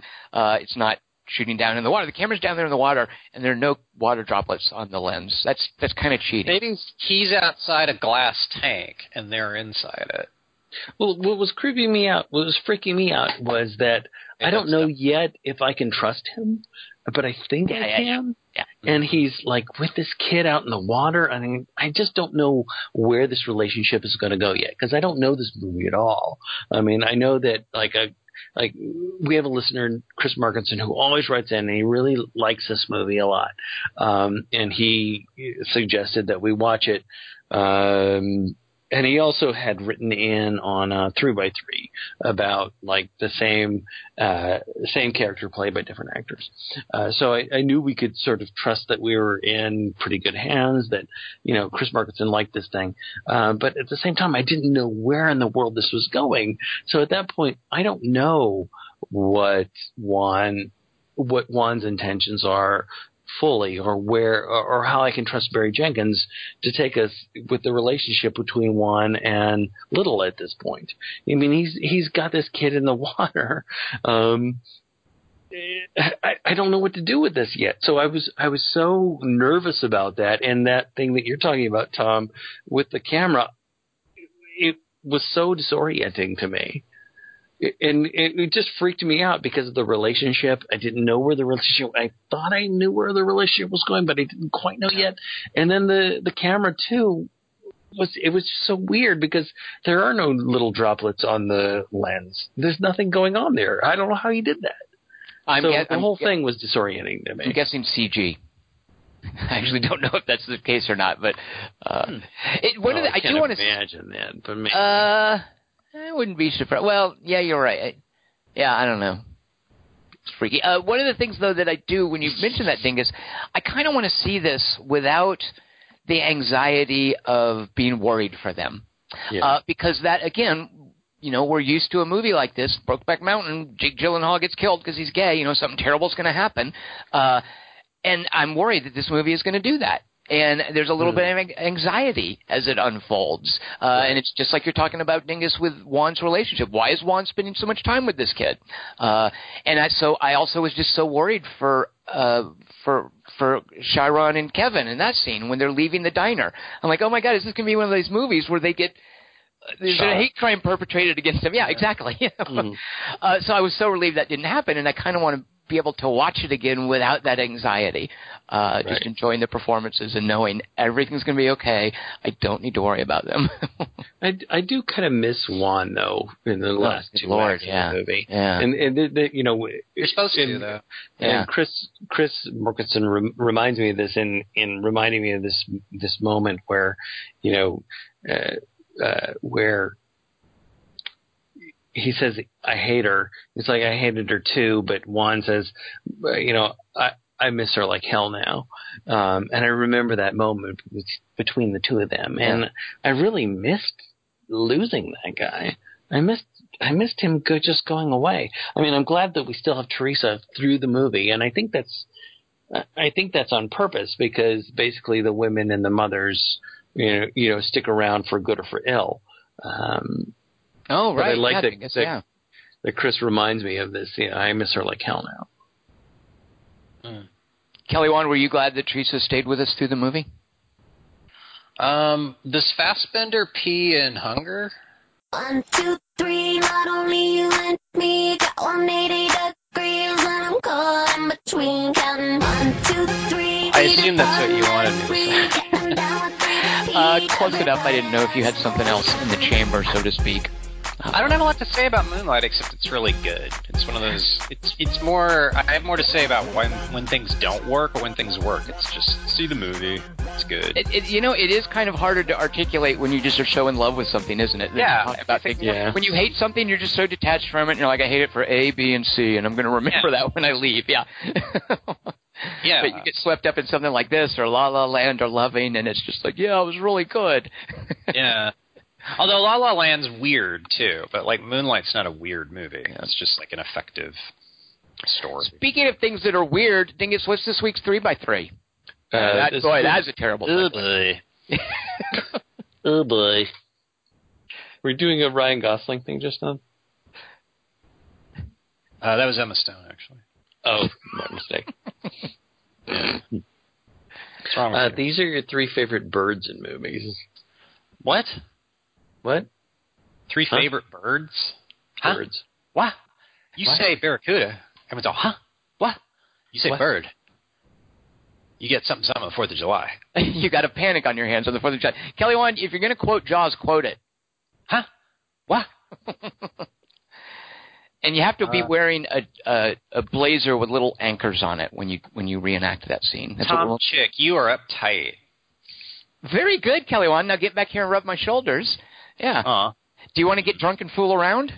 The Thing is, Kelly Uh, One and I we're doing Jaws quotes. I don't know if you know that. We're gonna see that you're gonna spill that Murawski kid all over these docks.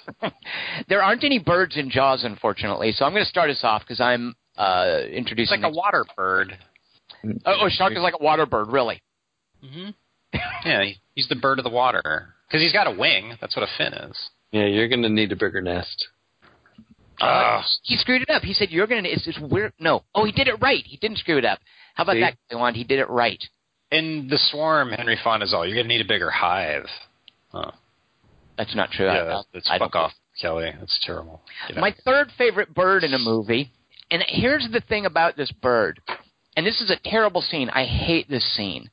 Uh, I don't know if the movie's available anywhere. I looked for it this week, couldn't find it. But uh, this is a movie I haven't seen. I only remember this one scene about the movie, and I hate this scene for what it does to the bird because I like this bird. I like all of these birds. The bird is a penguin. This penguin. This is a movie called Five Corners.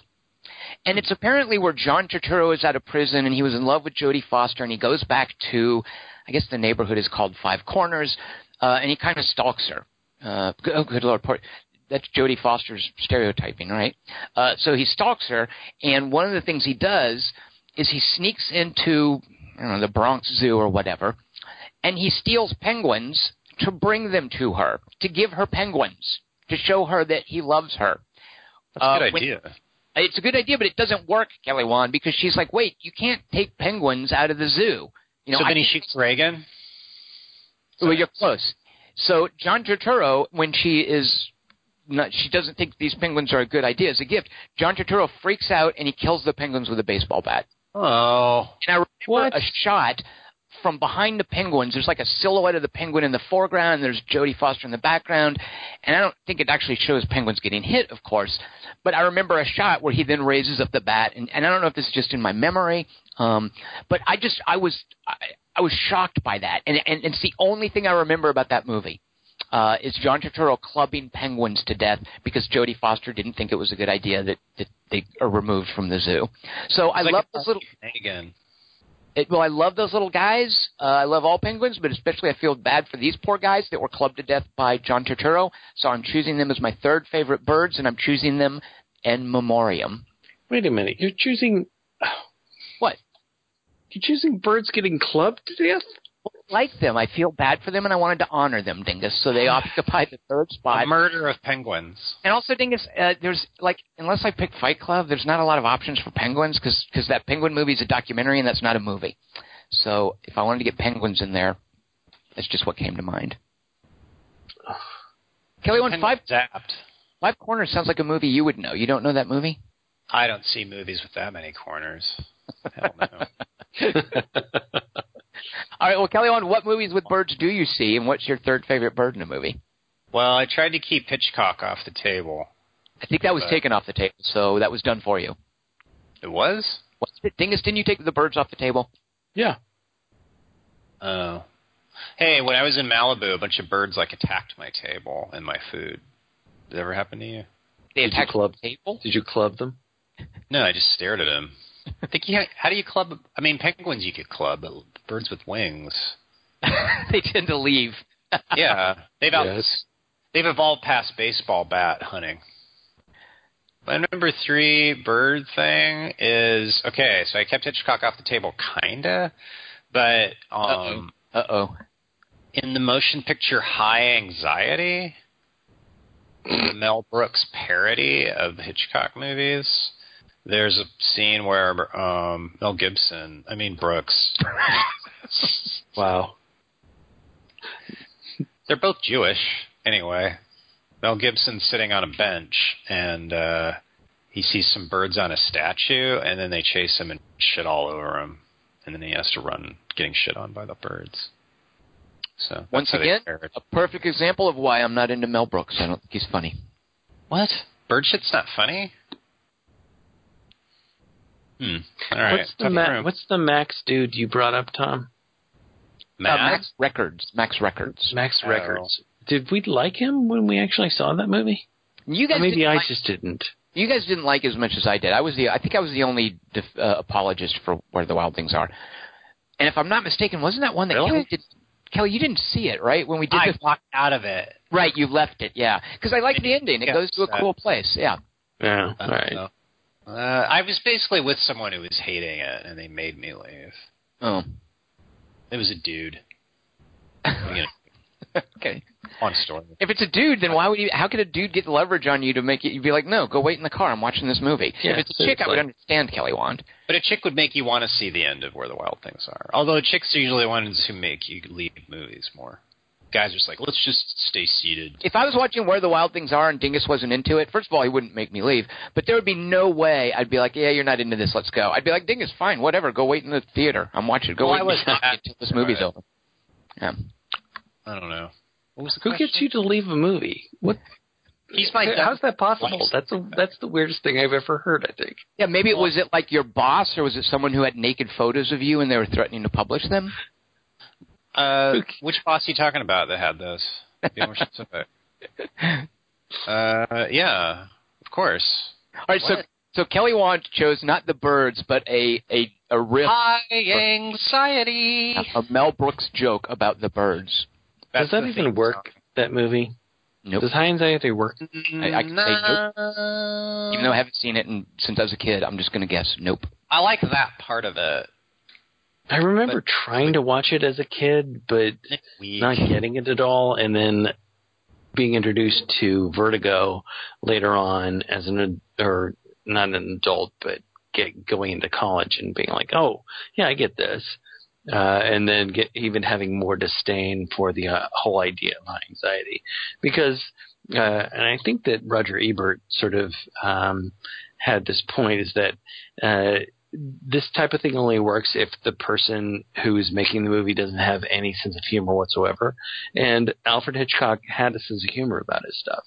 So Mel Brooks making fun of Alfred Hitchcock doesn't really work because Alfred Hitchcock already had a sense of humor about himself.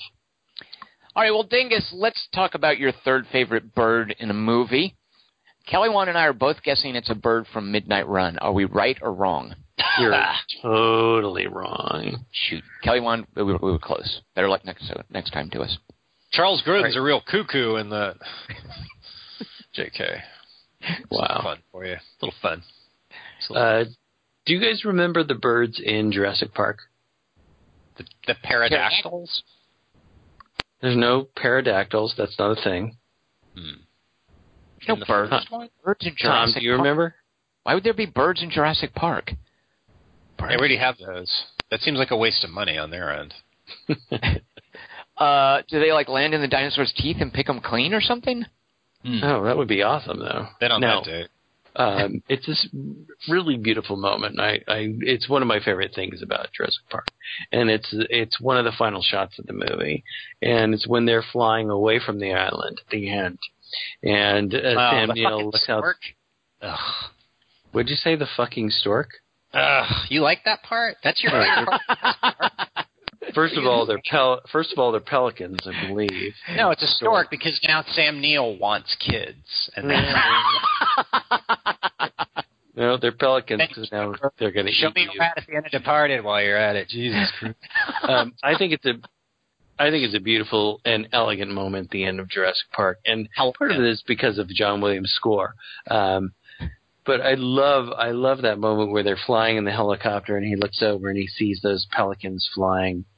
Oh, I know what you're talking about now. It never occurred to me that those were storks. I love Kelly Wand's take, but I totally know the scene you're talking about, Dingus. Yeah. Yeah, I, thought I love that. I thought it was the dumbest thing I'd ever seen. Why do you think it's the dumbest thing you've ever seen?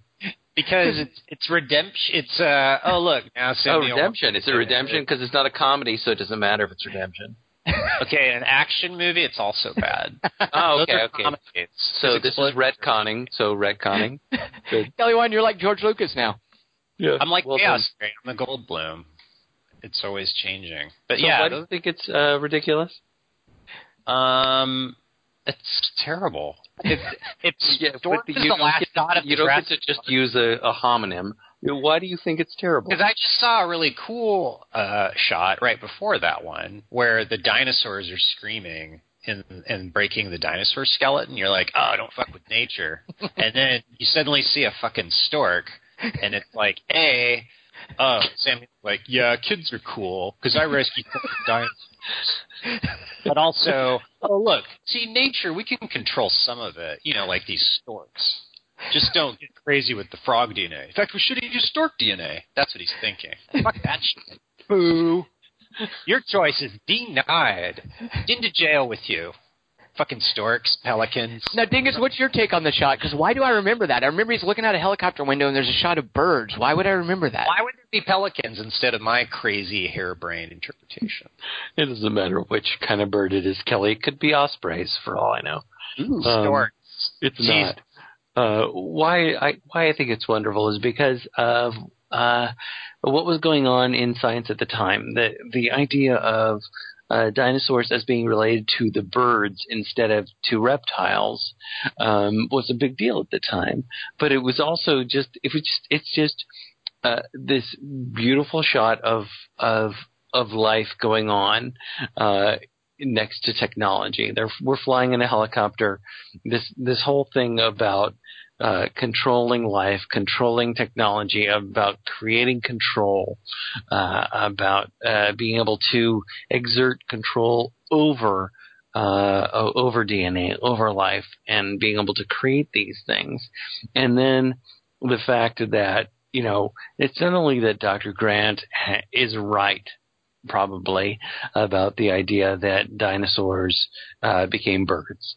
It, it's not just that, which he makes a point of in the movie, and which was this this uh, theory at the time, and which is uh, since born true.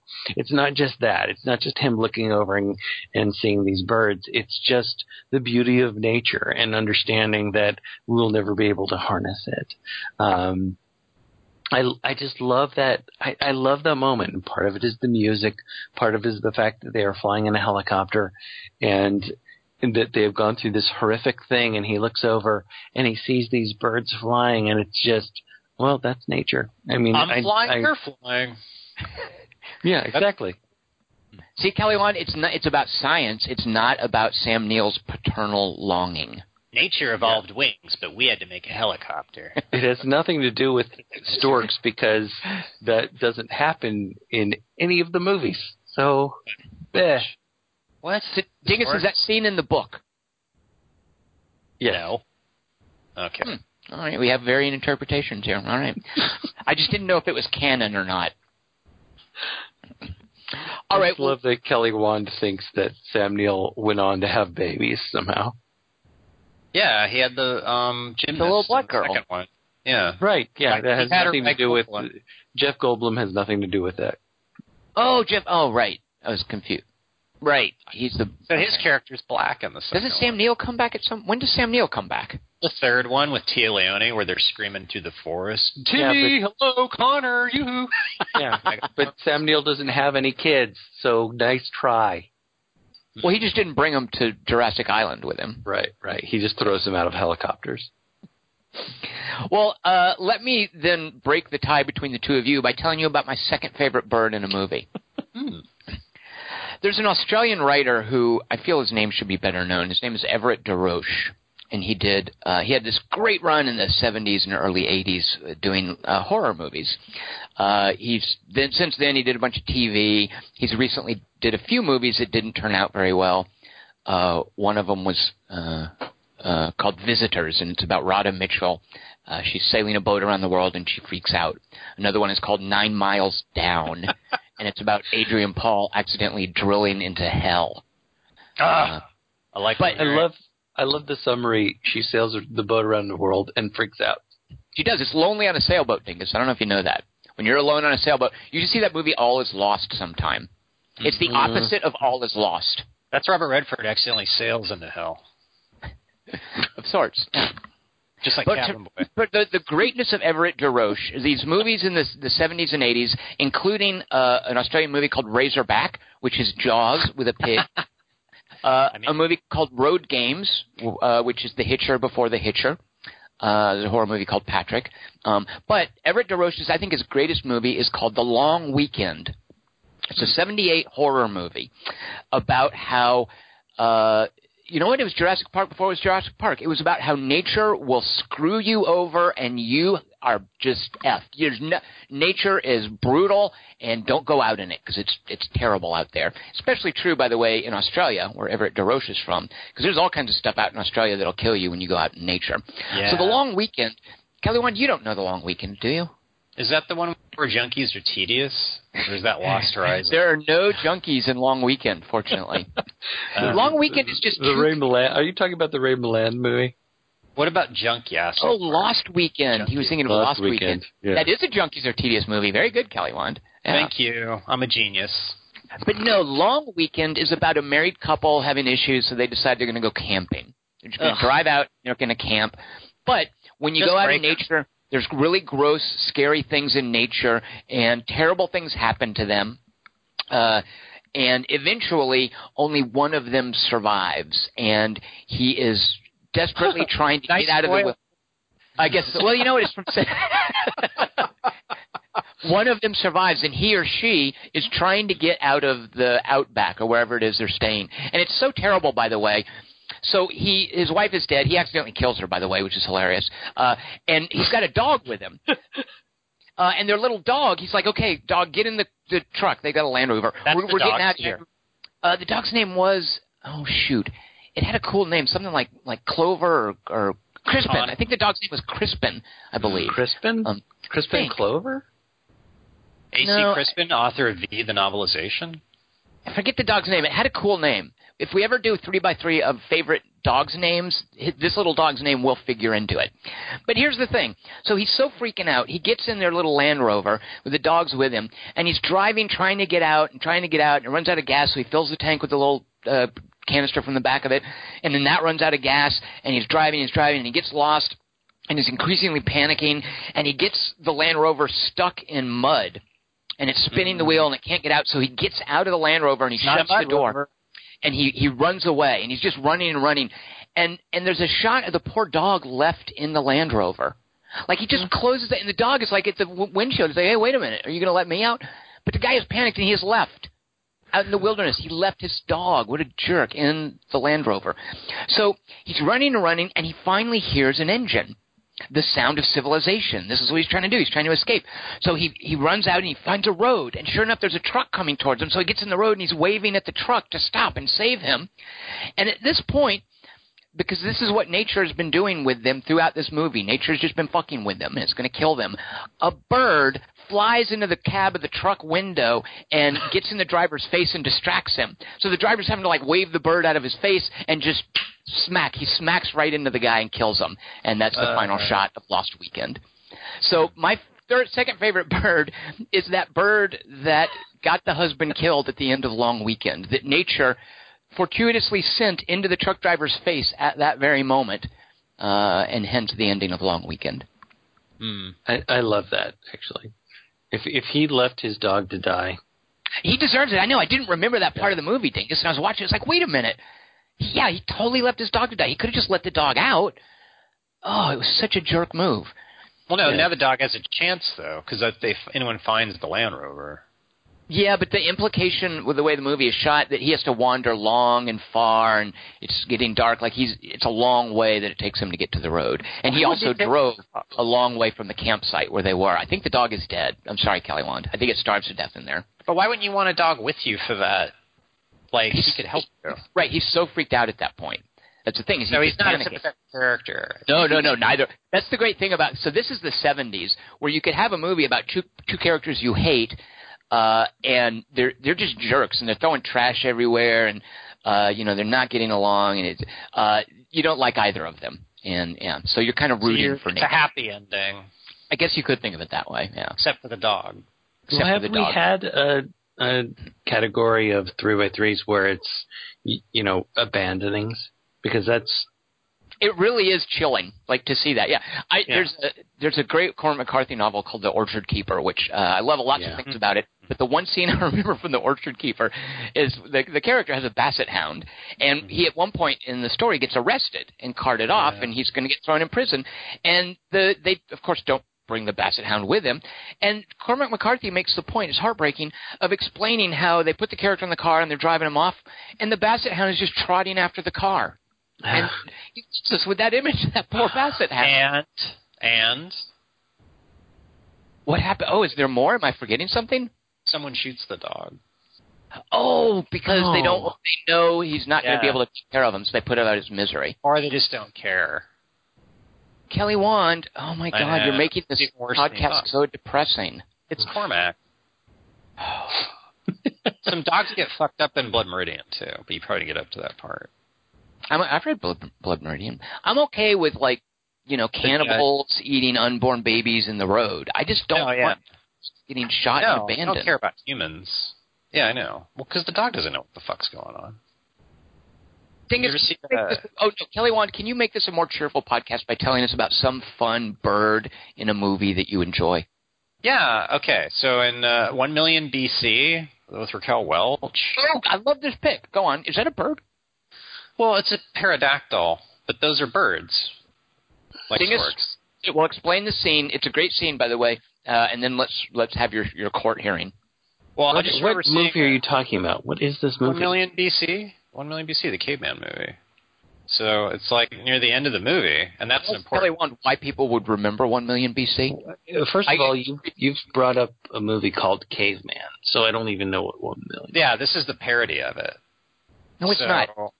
Oh. This is an earnest movie, and there are two reasons. Not that kind of earnest movie. There are two reasons this movie is notable. Kelly Wand, what are they? Uh, Raquel Welch's bikini, like cave girl bikini. I, that is that explains the two reasons right there. Actually, yeah, she's Uh. she's both reasons, right? That's true. She's she's the jugs and speed of one million BC. It is some amazing cleavage. I mean, you, Yeah. Harryhausen dinosaurs. Who cares about those? Well, me. That's the thing. It's a twofer. When I saw, I'm like, wait, Raquel Welch is in a movie about dinosaurs. I was like seven years old. I'm like, ugh, wait, I can't. What? And then it, near the end of the movie, he's already got Raquel Welch, and so I'm really like, I like that part of the movie too. And then suddenly a pterodactyl just swoops down and grabs Raquel Welch and flies her off to a nest.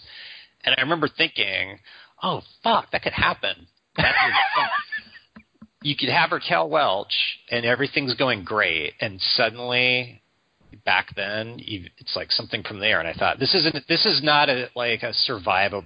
It's not like you you can't win against that. There's no way. It's like the ship in Prometheus. There's like there's no answer to it because it's like a bird in a faraway nest. But he just like walks to the nest. Yeah, and he like, rescues her. It's kind of lame. Yeah. it's super lame because she it's trying to feed Raquel Welch to the baby pterodactyls, and there's no reason why it would be it would take that long to do that. Yeah. But like It should be horrifying. screaming. Yeah, she's just like writhing around, which is great.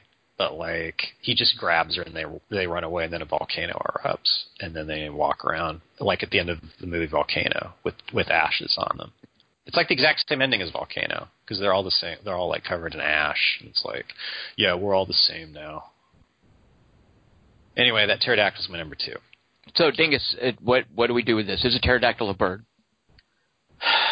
First of all, pterodactyl's not a thing. What?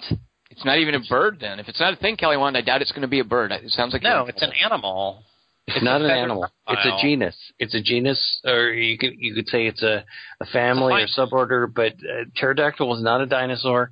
It wasn't even a flying reptile. Pterodactylus was a genus. I mean, I have to stand up for my kid on this. Uh, there's not you don't we don't we don't have pterodactyls.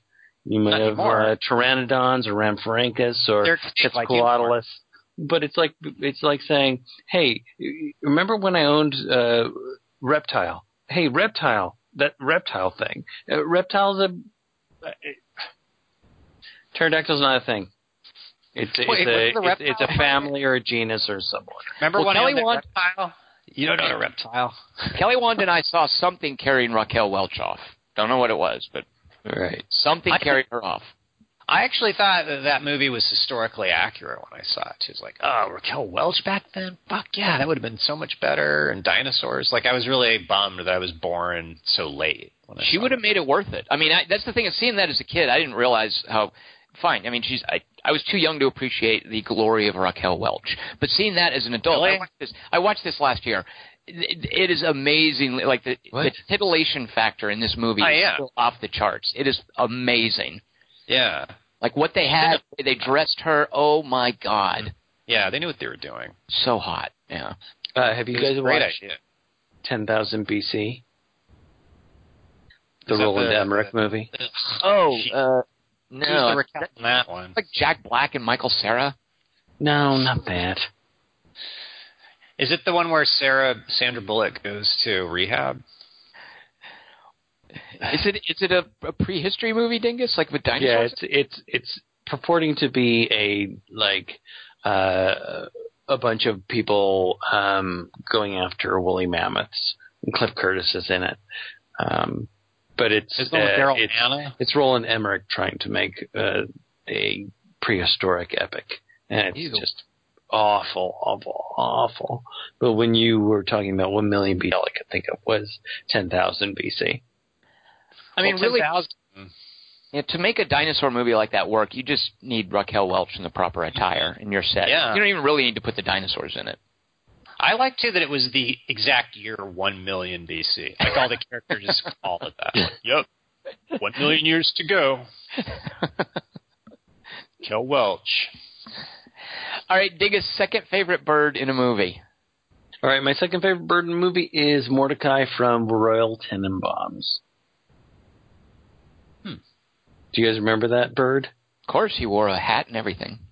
Uh, and apparently, during the filming of the movie, the bird was actually uh, kidnapped. What? And yeah, the, that's sort of the lore of the movie that the bird was kidnapped during the movie, during the filming of the movie, and they had to use a different bird, and so he looks different. And when he comes back at the end of the movie, when they're on the roof, um, Luke Wilson's not even sure is him. He looks Right. different, uh, and uh, and there's this explanation of you know sometimes when they go through stress, their feathers change color, like like you know Bride of Frankenstein kind of a thing. Um, but I love the way Mordecai is used in that movie. So in the shoot for Royal Tenenbaums, that bird was the Raquel Welch, and it got scooped up. Right. Very good. Yeah. Uh, Dingus, did they ever get their the original bird back? Like, did it, they lost a bird shooting at Royal Tenenbaums? Did it get Uh, I, clubbed? I don't think they. I, I think that's sort of a bit of lore. Um, But yeah, the bird was returned. Um, uh, but Take it with a I- grain of gravel. I think I think they probably just had to switch out birds because the shoot. Okay. They I'm glad flip- we didn't get another story like the one about the dog locked in the Land Rover. Right. Uh, ben- Benji's a good name for a dog. My favorite bird in a movie of all movies. Uh, I was thinking of scenes where birds get trapped indoors. Uh, and somebody has to let them out. And my favorite of those scenes is at the end of Remains of the Day when Christopher Reeves is, is moving into the, the manor that Anthony Hopkins is the butler and his previous, uh, what do you call a butler's boss? Master? Boss? Lord? Lord. Whatever. I guess so. Uh, that guy's sort of been run out and disgraced, and he has to leave the manor. And so when Christopher Reeve, as this good-natured but very American fella, is moving in, uh, Anthony Hopkins is now his butler. And while he's, they're looking around the house, uh, a pigeon falls into the, the through the the, the the chimney up into a fireplace, and they have to get the, the you know the birds flying around in there and you know, Anthony Hopkins is this very proper butler, and he's a little flustered that there's a bird in his house, and he doesn't quite know how to get it out. And eventually they shoo it out, uh, and there's a shot from above the window, shot down, of Christopher Reeve. He's grabbed the bird and he throws it loose, and Anthony Hopkins sort of sits there and watches it fly away, and James Ivory shoots it from the top down. And what I'd forgotten is that the final shot of Remains of the Day is from the perspective of the bird. Uh, it's a helicopter shot of the estate um, and it starts close on the window, and it pulls out and out and goes up, and it's like the bird flying away. We're seeing the perspective of the bird leaving the manor, uh, and I didn't remember that shot. I didn't remember that that was how it ended. I remembered there was a bird that got trapped. Uh, I remembered that they they let it loose. That it was going to be, you know, it was in there for, as a metaphor for some reason. But I didn't remember that that was the final image, is the bird flying away from the manor. Probably a reference to Emma Thompson's character, sort of getting away from this life, and Anthony Hopkins just remaining in the manor, watching her go. Uh, so I love that poor little pigeon, who's a metaphor at the end of uh, Remains of the Day. I predict Tom's number one's the Eagles from Battle of the Five Armies. Wait, I already, that was my number one. I just did three birds, Kelly Wand. That Oh, was my number zero. The and then Dingus is like, the Army's not a genus. Well, Kelly Wand, what's your example of a favorite bird in a movie? Uh, the Uh, favorite, by the way, the number one pick. Yeah, it's a tough choice between the one on. Save your runners up. Save your All runners right, all right, all right. Well, remind me. Okay. to say what to say something later. Okay, I'm making a note right here. Kelly's runner up. I don't trust. Remind me to say something later. I like that. Um, in the motion picture Return of the Pink Panther, there's a scene where Peter Sellers has this vacuum cleaner and it goes haywire and it like sucks his head in and it takes off part of his mustache. But there's also a, a canary that's like been making fun of him for the whole scene and like laughing at his mustache and then there's you hear like a swoop and then you look at the bird cage and the bars are bent and it's like the vacuum cleaner sucked the bird I remember that shot. Yeah. the cage. I remember seeing it as a kid and being horrified. I'm horrified even hearing you talk about it right now. yeah, I'm like, that's like why would you want that appliance? That's a horrifying it's like a super weapon. Vacuums, fuck. It should be licensed and regulated. Yeah. But then at the end the bird comes out of the vacuum cleaner. What? He, when he takes its set off, he finally gets the vacuum cleaner off, and his mustache is sagging, and his brains have been sucked out of his ears, and his hair's all tweaked. Because I think he got electrocuted too, or something. And then the bird just like peeps and comes out. Just kinda- okay, the bird's all right. So there's The bird bird's redemption. yeah. Yeah. So it was a Deus Ex Canaria. All right, Dingus, that leaves us with your favorite bird in all of moviedom. I hate you. Why do you hate me? No, sorry myself. okay. All right, mine's a mine's a dark one.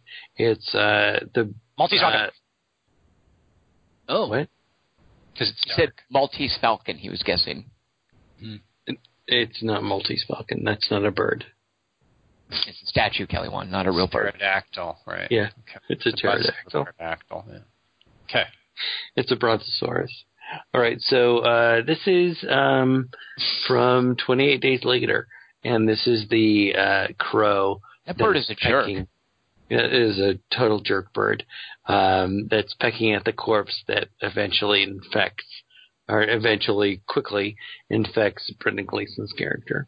Um, and I, Change my number I- one now. I just love that the birds are still flying around and doing all this stuff, and apparently they're not turned into zombie birds. Uh, but that particular bird, uh, I don't know, I couldn't get away from it. I love that. Um, I love the way that uh, Brendan Gleeson reacts to it. It's like, get, like I think he's like, get off it, and he, and he kicks the thing, and then the um, the blood falls down into his eye because this bird is pecking at this corpse uh, up at the top of this uh, up at the top of this structure, and so that's one. Of, that's my favorite bird thing. I don't like that bird at all. Wouldn't make my list.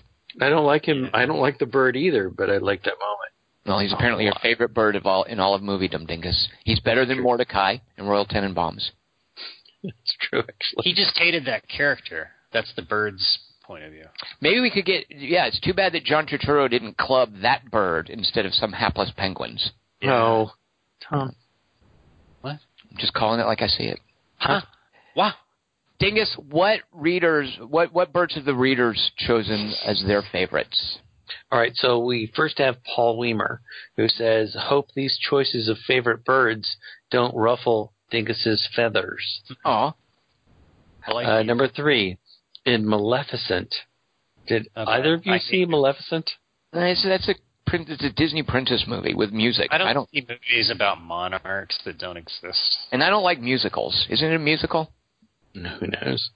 Uh, uh, Paul Weimer, number three, in Maleficent, Diaval is an ordinary raven who's occasionally turned back and forth between his winged shape and a quasi-human form, played by Sam Riley, by Angelina Jolie's titular character as needed. Stop saying Angelina Jolie's titular. Um, Paul Weimer's number two in Ladyhawke. Uh, Isabeau, Michelle Pfeiffer, is cursed from sunrise to sunset and taking the form of a beautiful red-tailed hawk who stays near the man he loves. Etienne, played by Rutger Hauer. Sadly, Anime he is similarly people. cursed to be a wolf at night while she is human.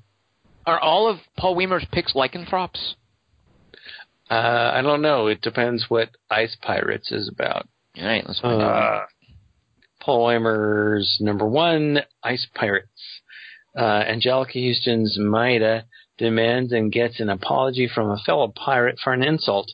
The pirate's parrot snarkily comments, Don't believe him, he's lying.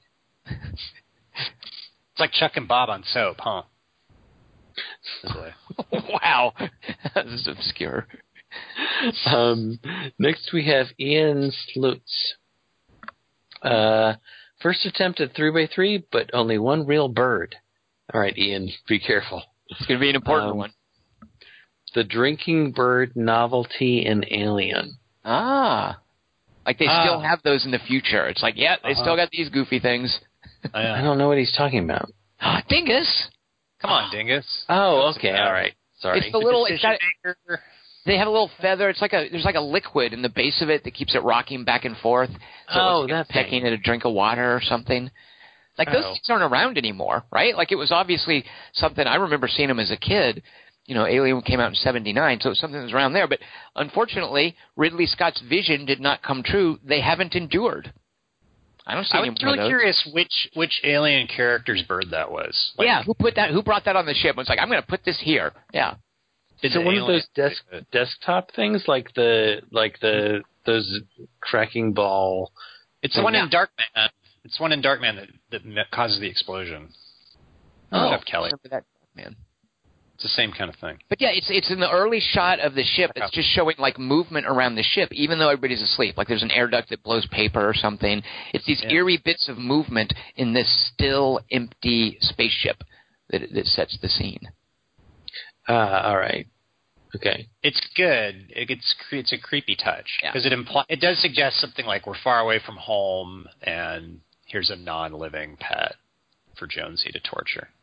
what did the cat think of that? Right. All right. Uh, yeah, so uh, Ian Slut seems, seems to say exactly what you guys are talking about. This is the alien's way of telling viewers that people of the future aren't that different from viewers themselves.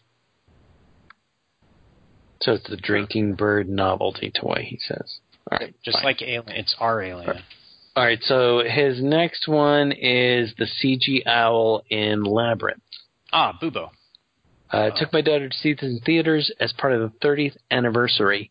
I had totally forgotten that the movie opens with a crude CGI owl. I don't remember that either. Wait, he Ian thinks that there was CG in the movie Labyrinth. Yeah, apparently. I I guess Donnelly? people these days just call CG like special effects CG. I mean, Yeah. that, that's short. Even if it's like a, um, a Like puppet or substitute. something. yeah. Uh, the contrast between this clumsy computer animation and Jim Henson's work in the rest of the movie, so I think he does know. All right. Oh. um, he uh, uh, is a real jarring experience. All at the time, it was probably meant to be cool, but Jim Henson was at his peak, and his creatures have a kind of verisimilitude that can't be denied. Now, the contrast between that opening at the rest and the rest seems to underscore what he had achieved with his techniques and creatures. Well, you know, anybody, were really good CG. Yeah, anybody who uses the word verisimilitude, I'm going to have to take his word for it that it's CG. So I think he Yeah. proved it wrong. Yeah. Right. See, And so wow, I guess I mean it was after Tron, wasn't it? Like Tron was the first big. Ooh, we, we're doing computers to make the special effects.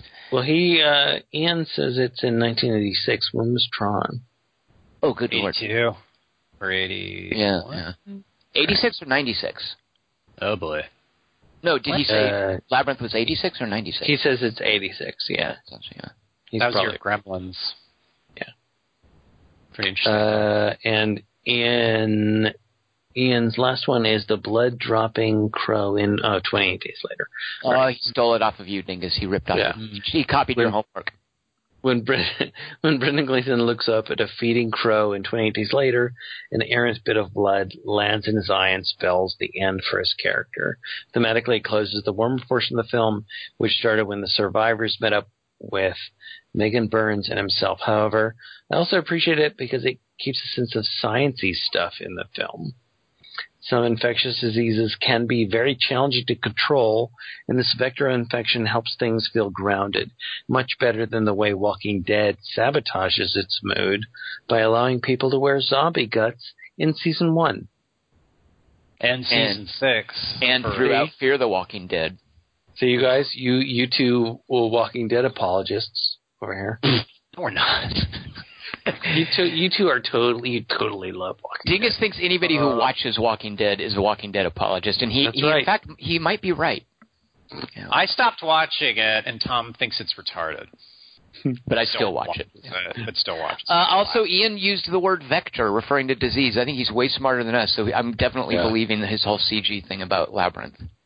I also lot of- love I love that he brings that up because there's a there was an alternate ending. I remember watching through uh, so much of the DVD of 28 Days Later.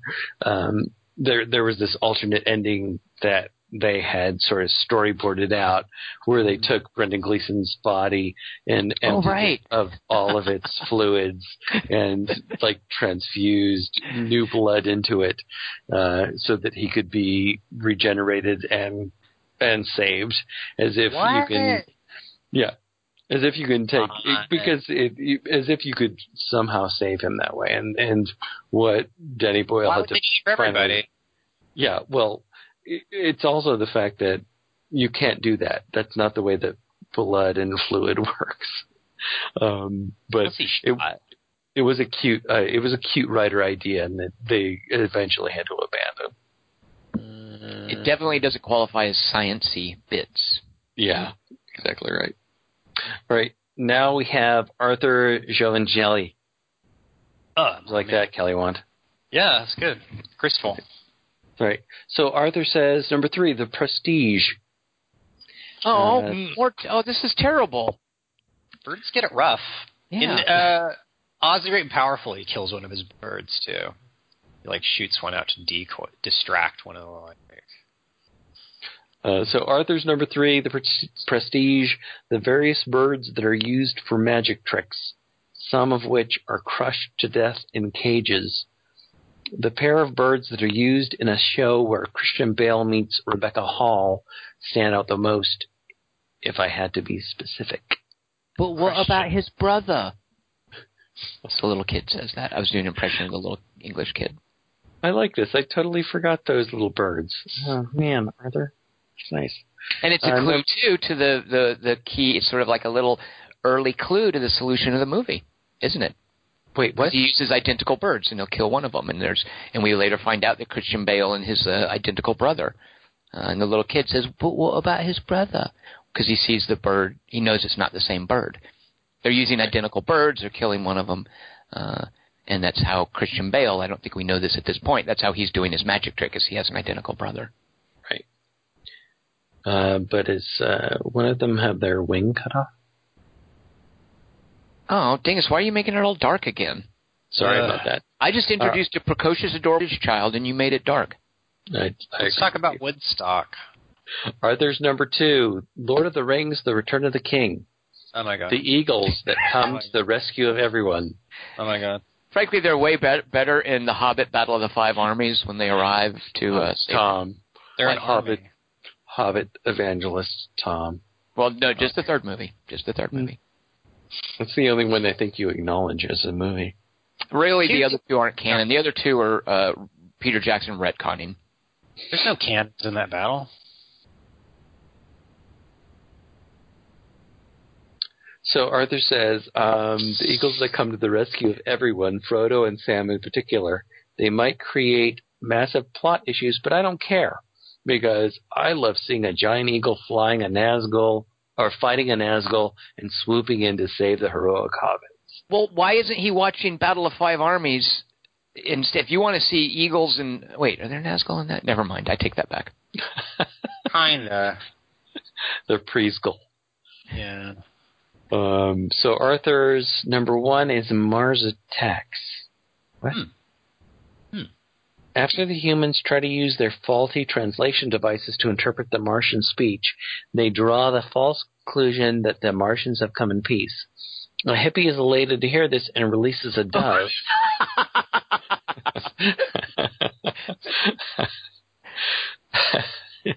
Which the Martians instantly kill. Along with every other Earthling in the area. The humans blame the violence and the dove and try to negotiate with the Martians again, and it goes just as well as the first time. I love watching the dove get fried. It's really funny. Arthur. Those are the earlier, funnier parts of Mars Attacks. Yeah. There are a couple funny parts. You can't say that about much Burton. um, all right. Next we have Chris Webb again. Thank you, Chris Webb, for writing in about the movie as well. Uh, Chris Webb, number three, Tom's description of the seagull in The Shallows. Oh my God! I had. Oh shoot! I meant to pick the stupid seagull. I dingus. We need to back up. I need to redo my list. What's The Shallows? Is that the one where the woman's like stuck at, with the shark? Yeah, it's where Daniel Van Kirk, doing his Mark Wahlberg impression, says it's the movie where the woman annoys the shark for 90 minutes.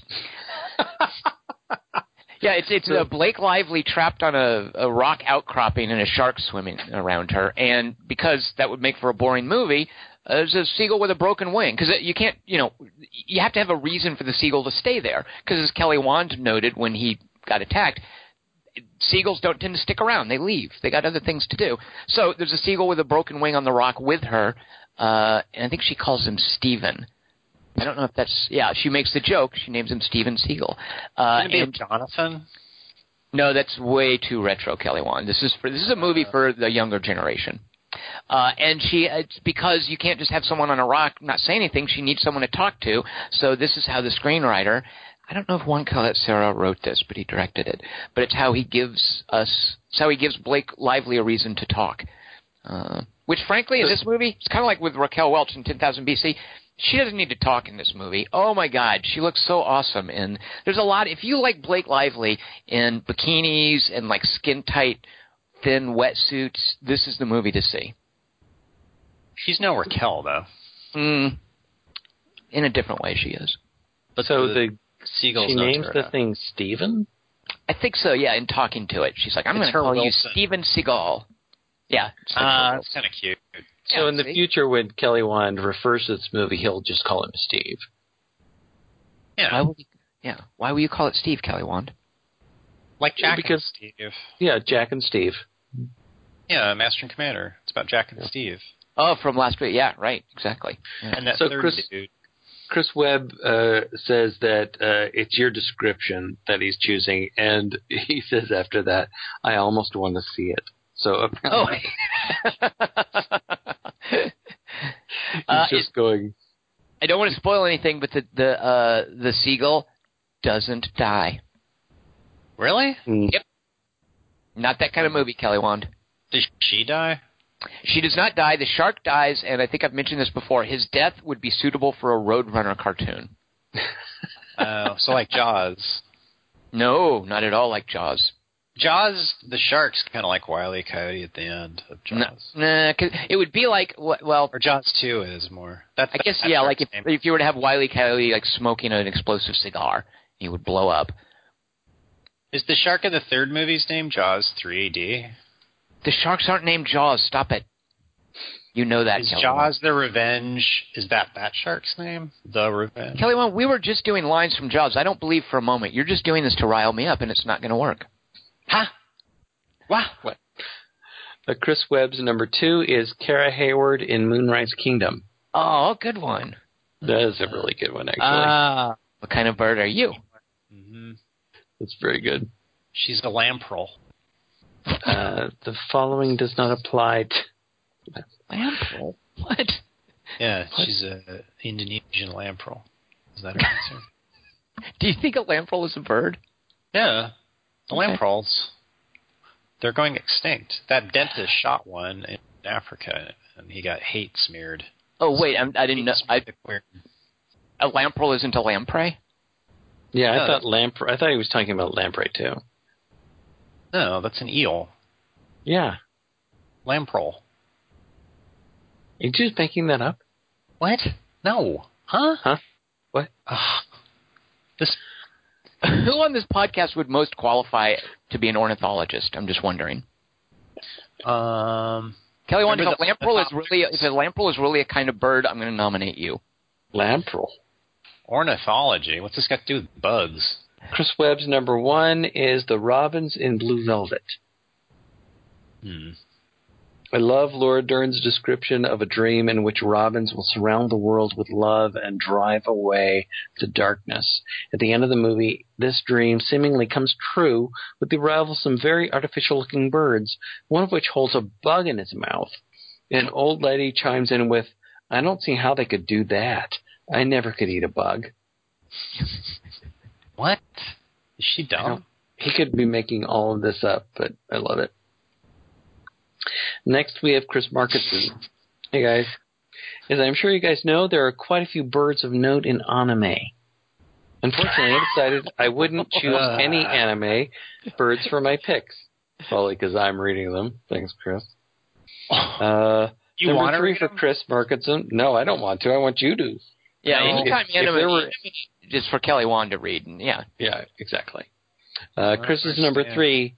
Howard the Duck from the after credits scene in Guardians of the Galaxy. Oh my God! Now Oh, he's fuck. trolling. us. He's Dude. trolling us. Wait, I I like think- that one. I like that Easter egg. I got kind of excited by it Uh, because I knew what I get excited by the Easter eggs I know. Like, oh wait, it's Howard the Duck, as opposed to the cosmic whatever, some stupid artifact. It's CG. Uh, I tuned out after Leica. Hmm. Uh, Chris Markinson's number two. I suspect that this will have been chosen by someone already, but the Hawk and Ladyhawke turns into Michelle Pfeiffer, which is more than good enough to make my list. that is a pretty cool thing for a bird to be able to do. Talk about plumage. And Chris Markinson's number one. I know that ideally the bird should be alive, but I'm choosing Petey from Dumb and Dumber. While Petey gets his head ripped off, Jim Carrey's character tapes it back on and sells it to Billy, bird. the blind kid from 4C who doesn't realize that the bird is dead. What? Pretty bird. Yeah, Are you quoting that movie, Kelly? Yeah, that's what the kid says. He's petting it. And it has it like tape around its neck. So you and Chris have both seen Dumb and Dumber. You can quote Dumb it. All right. The You first two one's are birds of a feather. Very, very Bird. nicely done. Petey.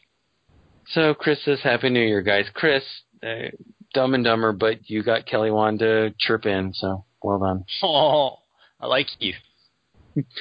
Finally, we have Aaron Vaughn, uh, who also I, I should say I forgot to I forgot to do this when I was talking about listener submissions. Um, Aaron really liked uh, the dynamic in the restaurant scene, um, and uh, liked bird. the movie altogether uh, as far as Moonlight. But I forgot to chime that in. Sorry, Aaron. So Aaron's. Uh, so why is Dingus so fascinated with birds again? Here's three I like. Too lazy to actually name the birds in my picks. Number three, Arrival. I really didn't care for this movie, Ah, Uh, it's a good one. no, it's but not. I love the why. idea that the team resorts to bringing live birds for determining whether the atmosphere in the alien craft is deadly. But instead of coal miners, it's two nerds and the military talking to tall elephants. Uh, it's not good because it's straight out of Close Encounters, where it was done better. Yeah. I thought they were doing that for multiple reasons, though, and they were just showing the aliens like a different organism that's dumber and makes noise and like. I didn't understand. I I mean, I liked the visual of it, but Yeah. I didn't understand why we don't have any technology that's Right. more appropriate than a bird in a cage. That It's the sort of thing that Richard Dreyfuss would put in the back of his car in order to test whether or not the military is lying. Like that, the whole Right. gag, uh, the whole thing in Close Encounters, he doesn't have any way of knowing whether there's poison in the air. So this is what a normal civilian would do. And when then the government guys show him the dead bird, they're like, "Wow, those jerks really killed the bird to show him, yeah, there's poison. You better get out of here." Uh, so yeah, when they're bringing it in with all the equipment, it's like, really, a bird? That's why. Yeah. and it I, I did.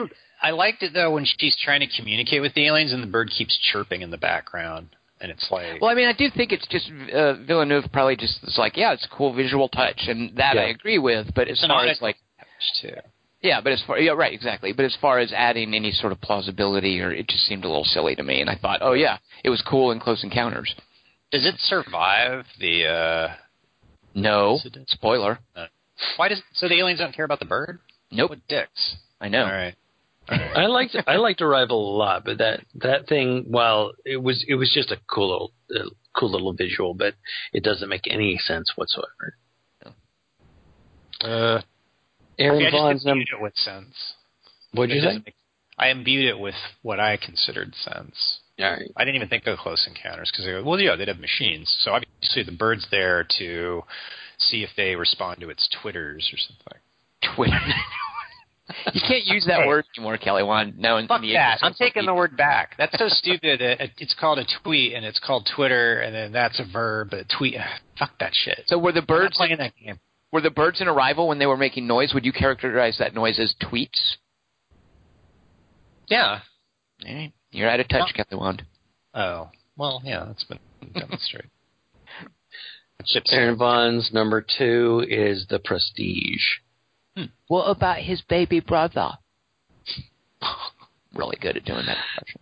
Pretty Uh, bird. Aaron, Aaron Vaughn's number one is Upstream Color. See, I, I, geez, why would? Wow, good catch, Aaron Vaughn. 'Cause I, I almost picked that, but I was like, yeah, nobody's going to know that one. That's just weird and obscure. Wait, that his makes quote- it good though. His quote from it is, "They could be starlings."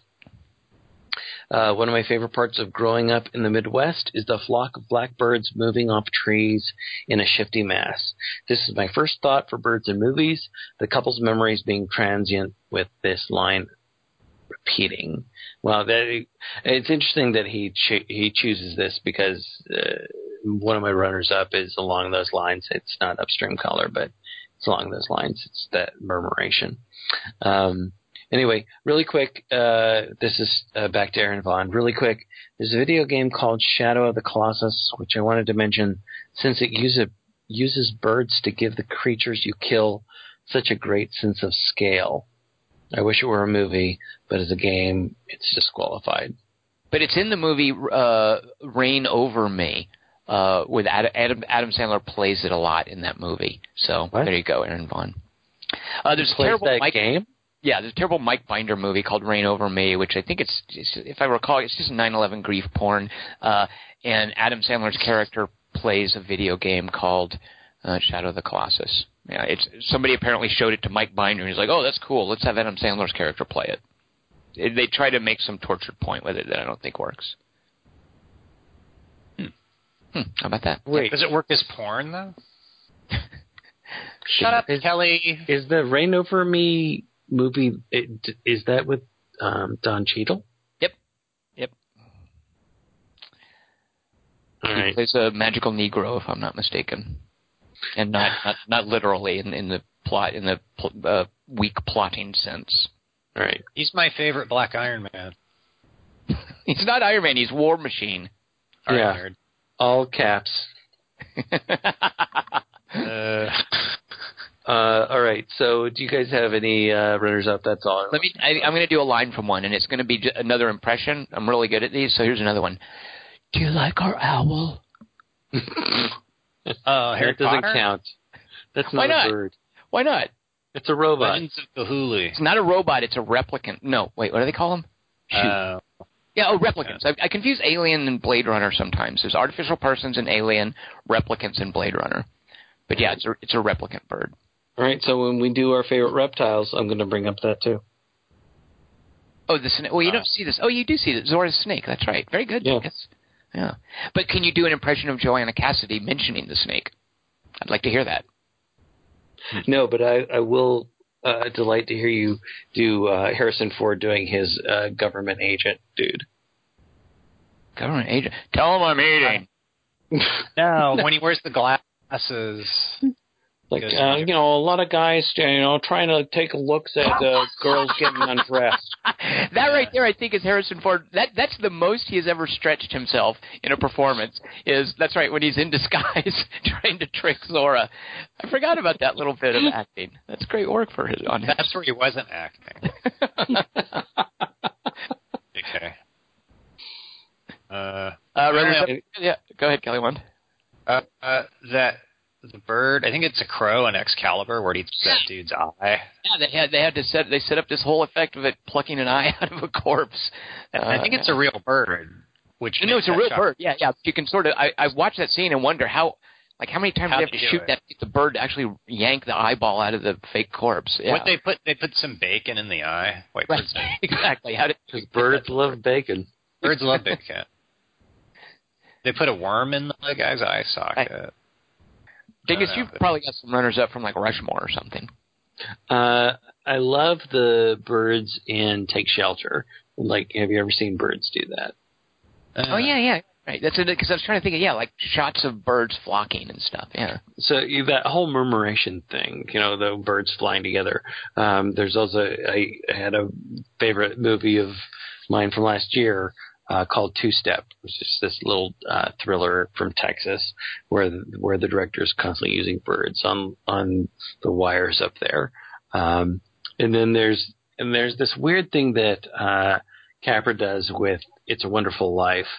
Um, where he has this raven that I think he uses in most of his movies. Uh, but with Uncle Billy, this he just has this raven that's or crow. and I think it's a raven um, that's with him all the time. It's weird. But I, I like that. But but I I couldn't pick it for this because it just it just seems like it seems self indulgent. Kelly, one that's creepy when you make that reference. What? It's uh, she's. It's, I'm. I was that age once, so Okay. it's legal. That's the way I see it. That's all I've got. All right. Are you guys ready for next week's three by three then? Ooh. So it's going to be relatively easy because we've kind of done it before, but we're doing the opposite of it. Wait, are we doing gonna- it next week or the week after? Oh, right, right. Very good, Dingus. This will be two weeks from now because next week we're going to talk about uh, our 10 favorite movies of 2016 uh, rather than go long and force you. And we're not doing a 3 by 3 at the end of it. So this will be two weeks from now. Uh, so you've got two weeks to write in with your pick of the worst opening shots in movies. Now we did a best opening shot, but I want your examples of worst opening shots. I love and, it. And not to say worst, just something you don't like, something you think doesn't work. Like I don't expect you to have actually seen the actual worst opening shot of a movie. With any luck, we've all avoided those. Uh, but just give me an example of a terrible opening shot, why you think it doesn't work, what the problem is with it. Uh, we will do that in two weeks. I am Tom Chick. I have been here with Christian Mliskloskli It's Christian Morosky. And also Kelly Wand. I thought of a cool ending for The Shining. It's that uh, his book turns out to be a huge bestseller.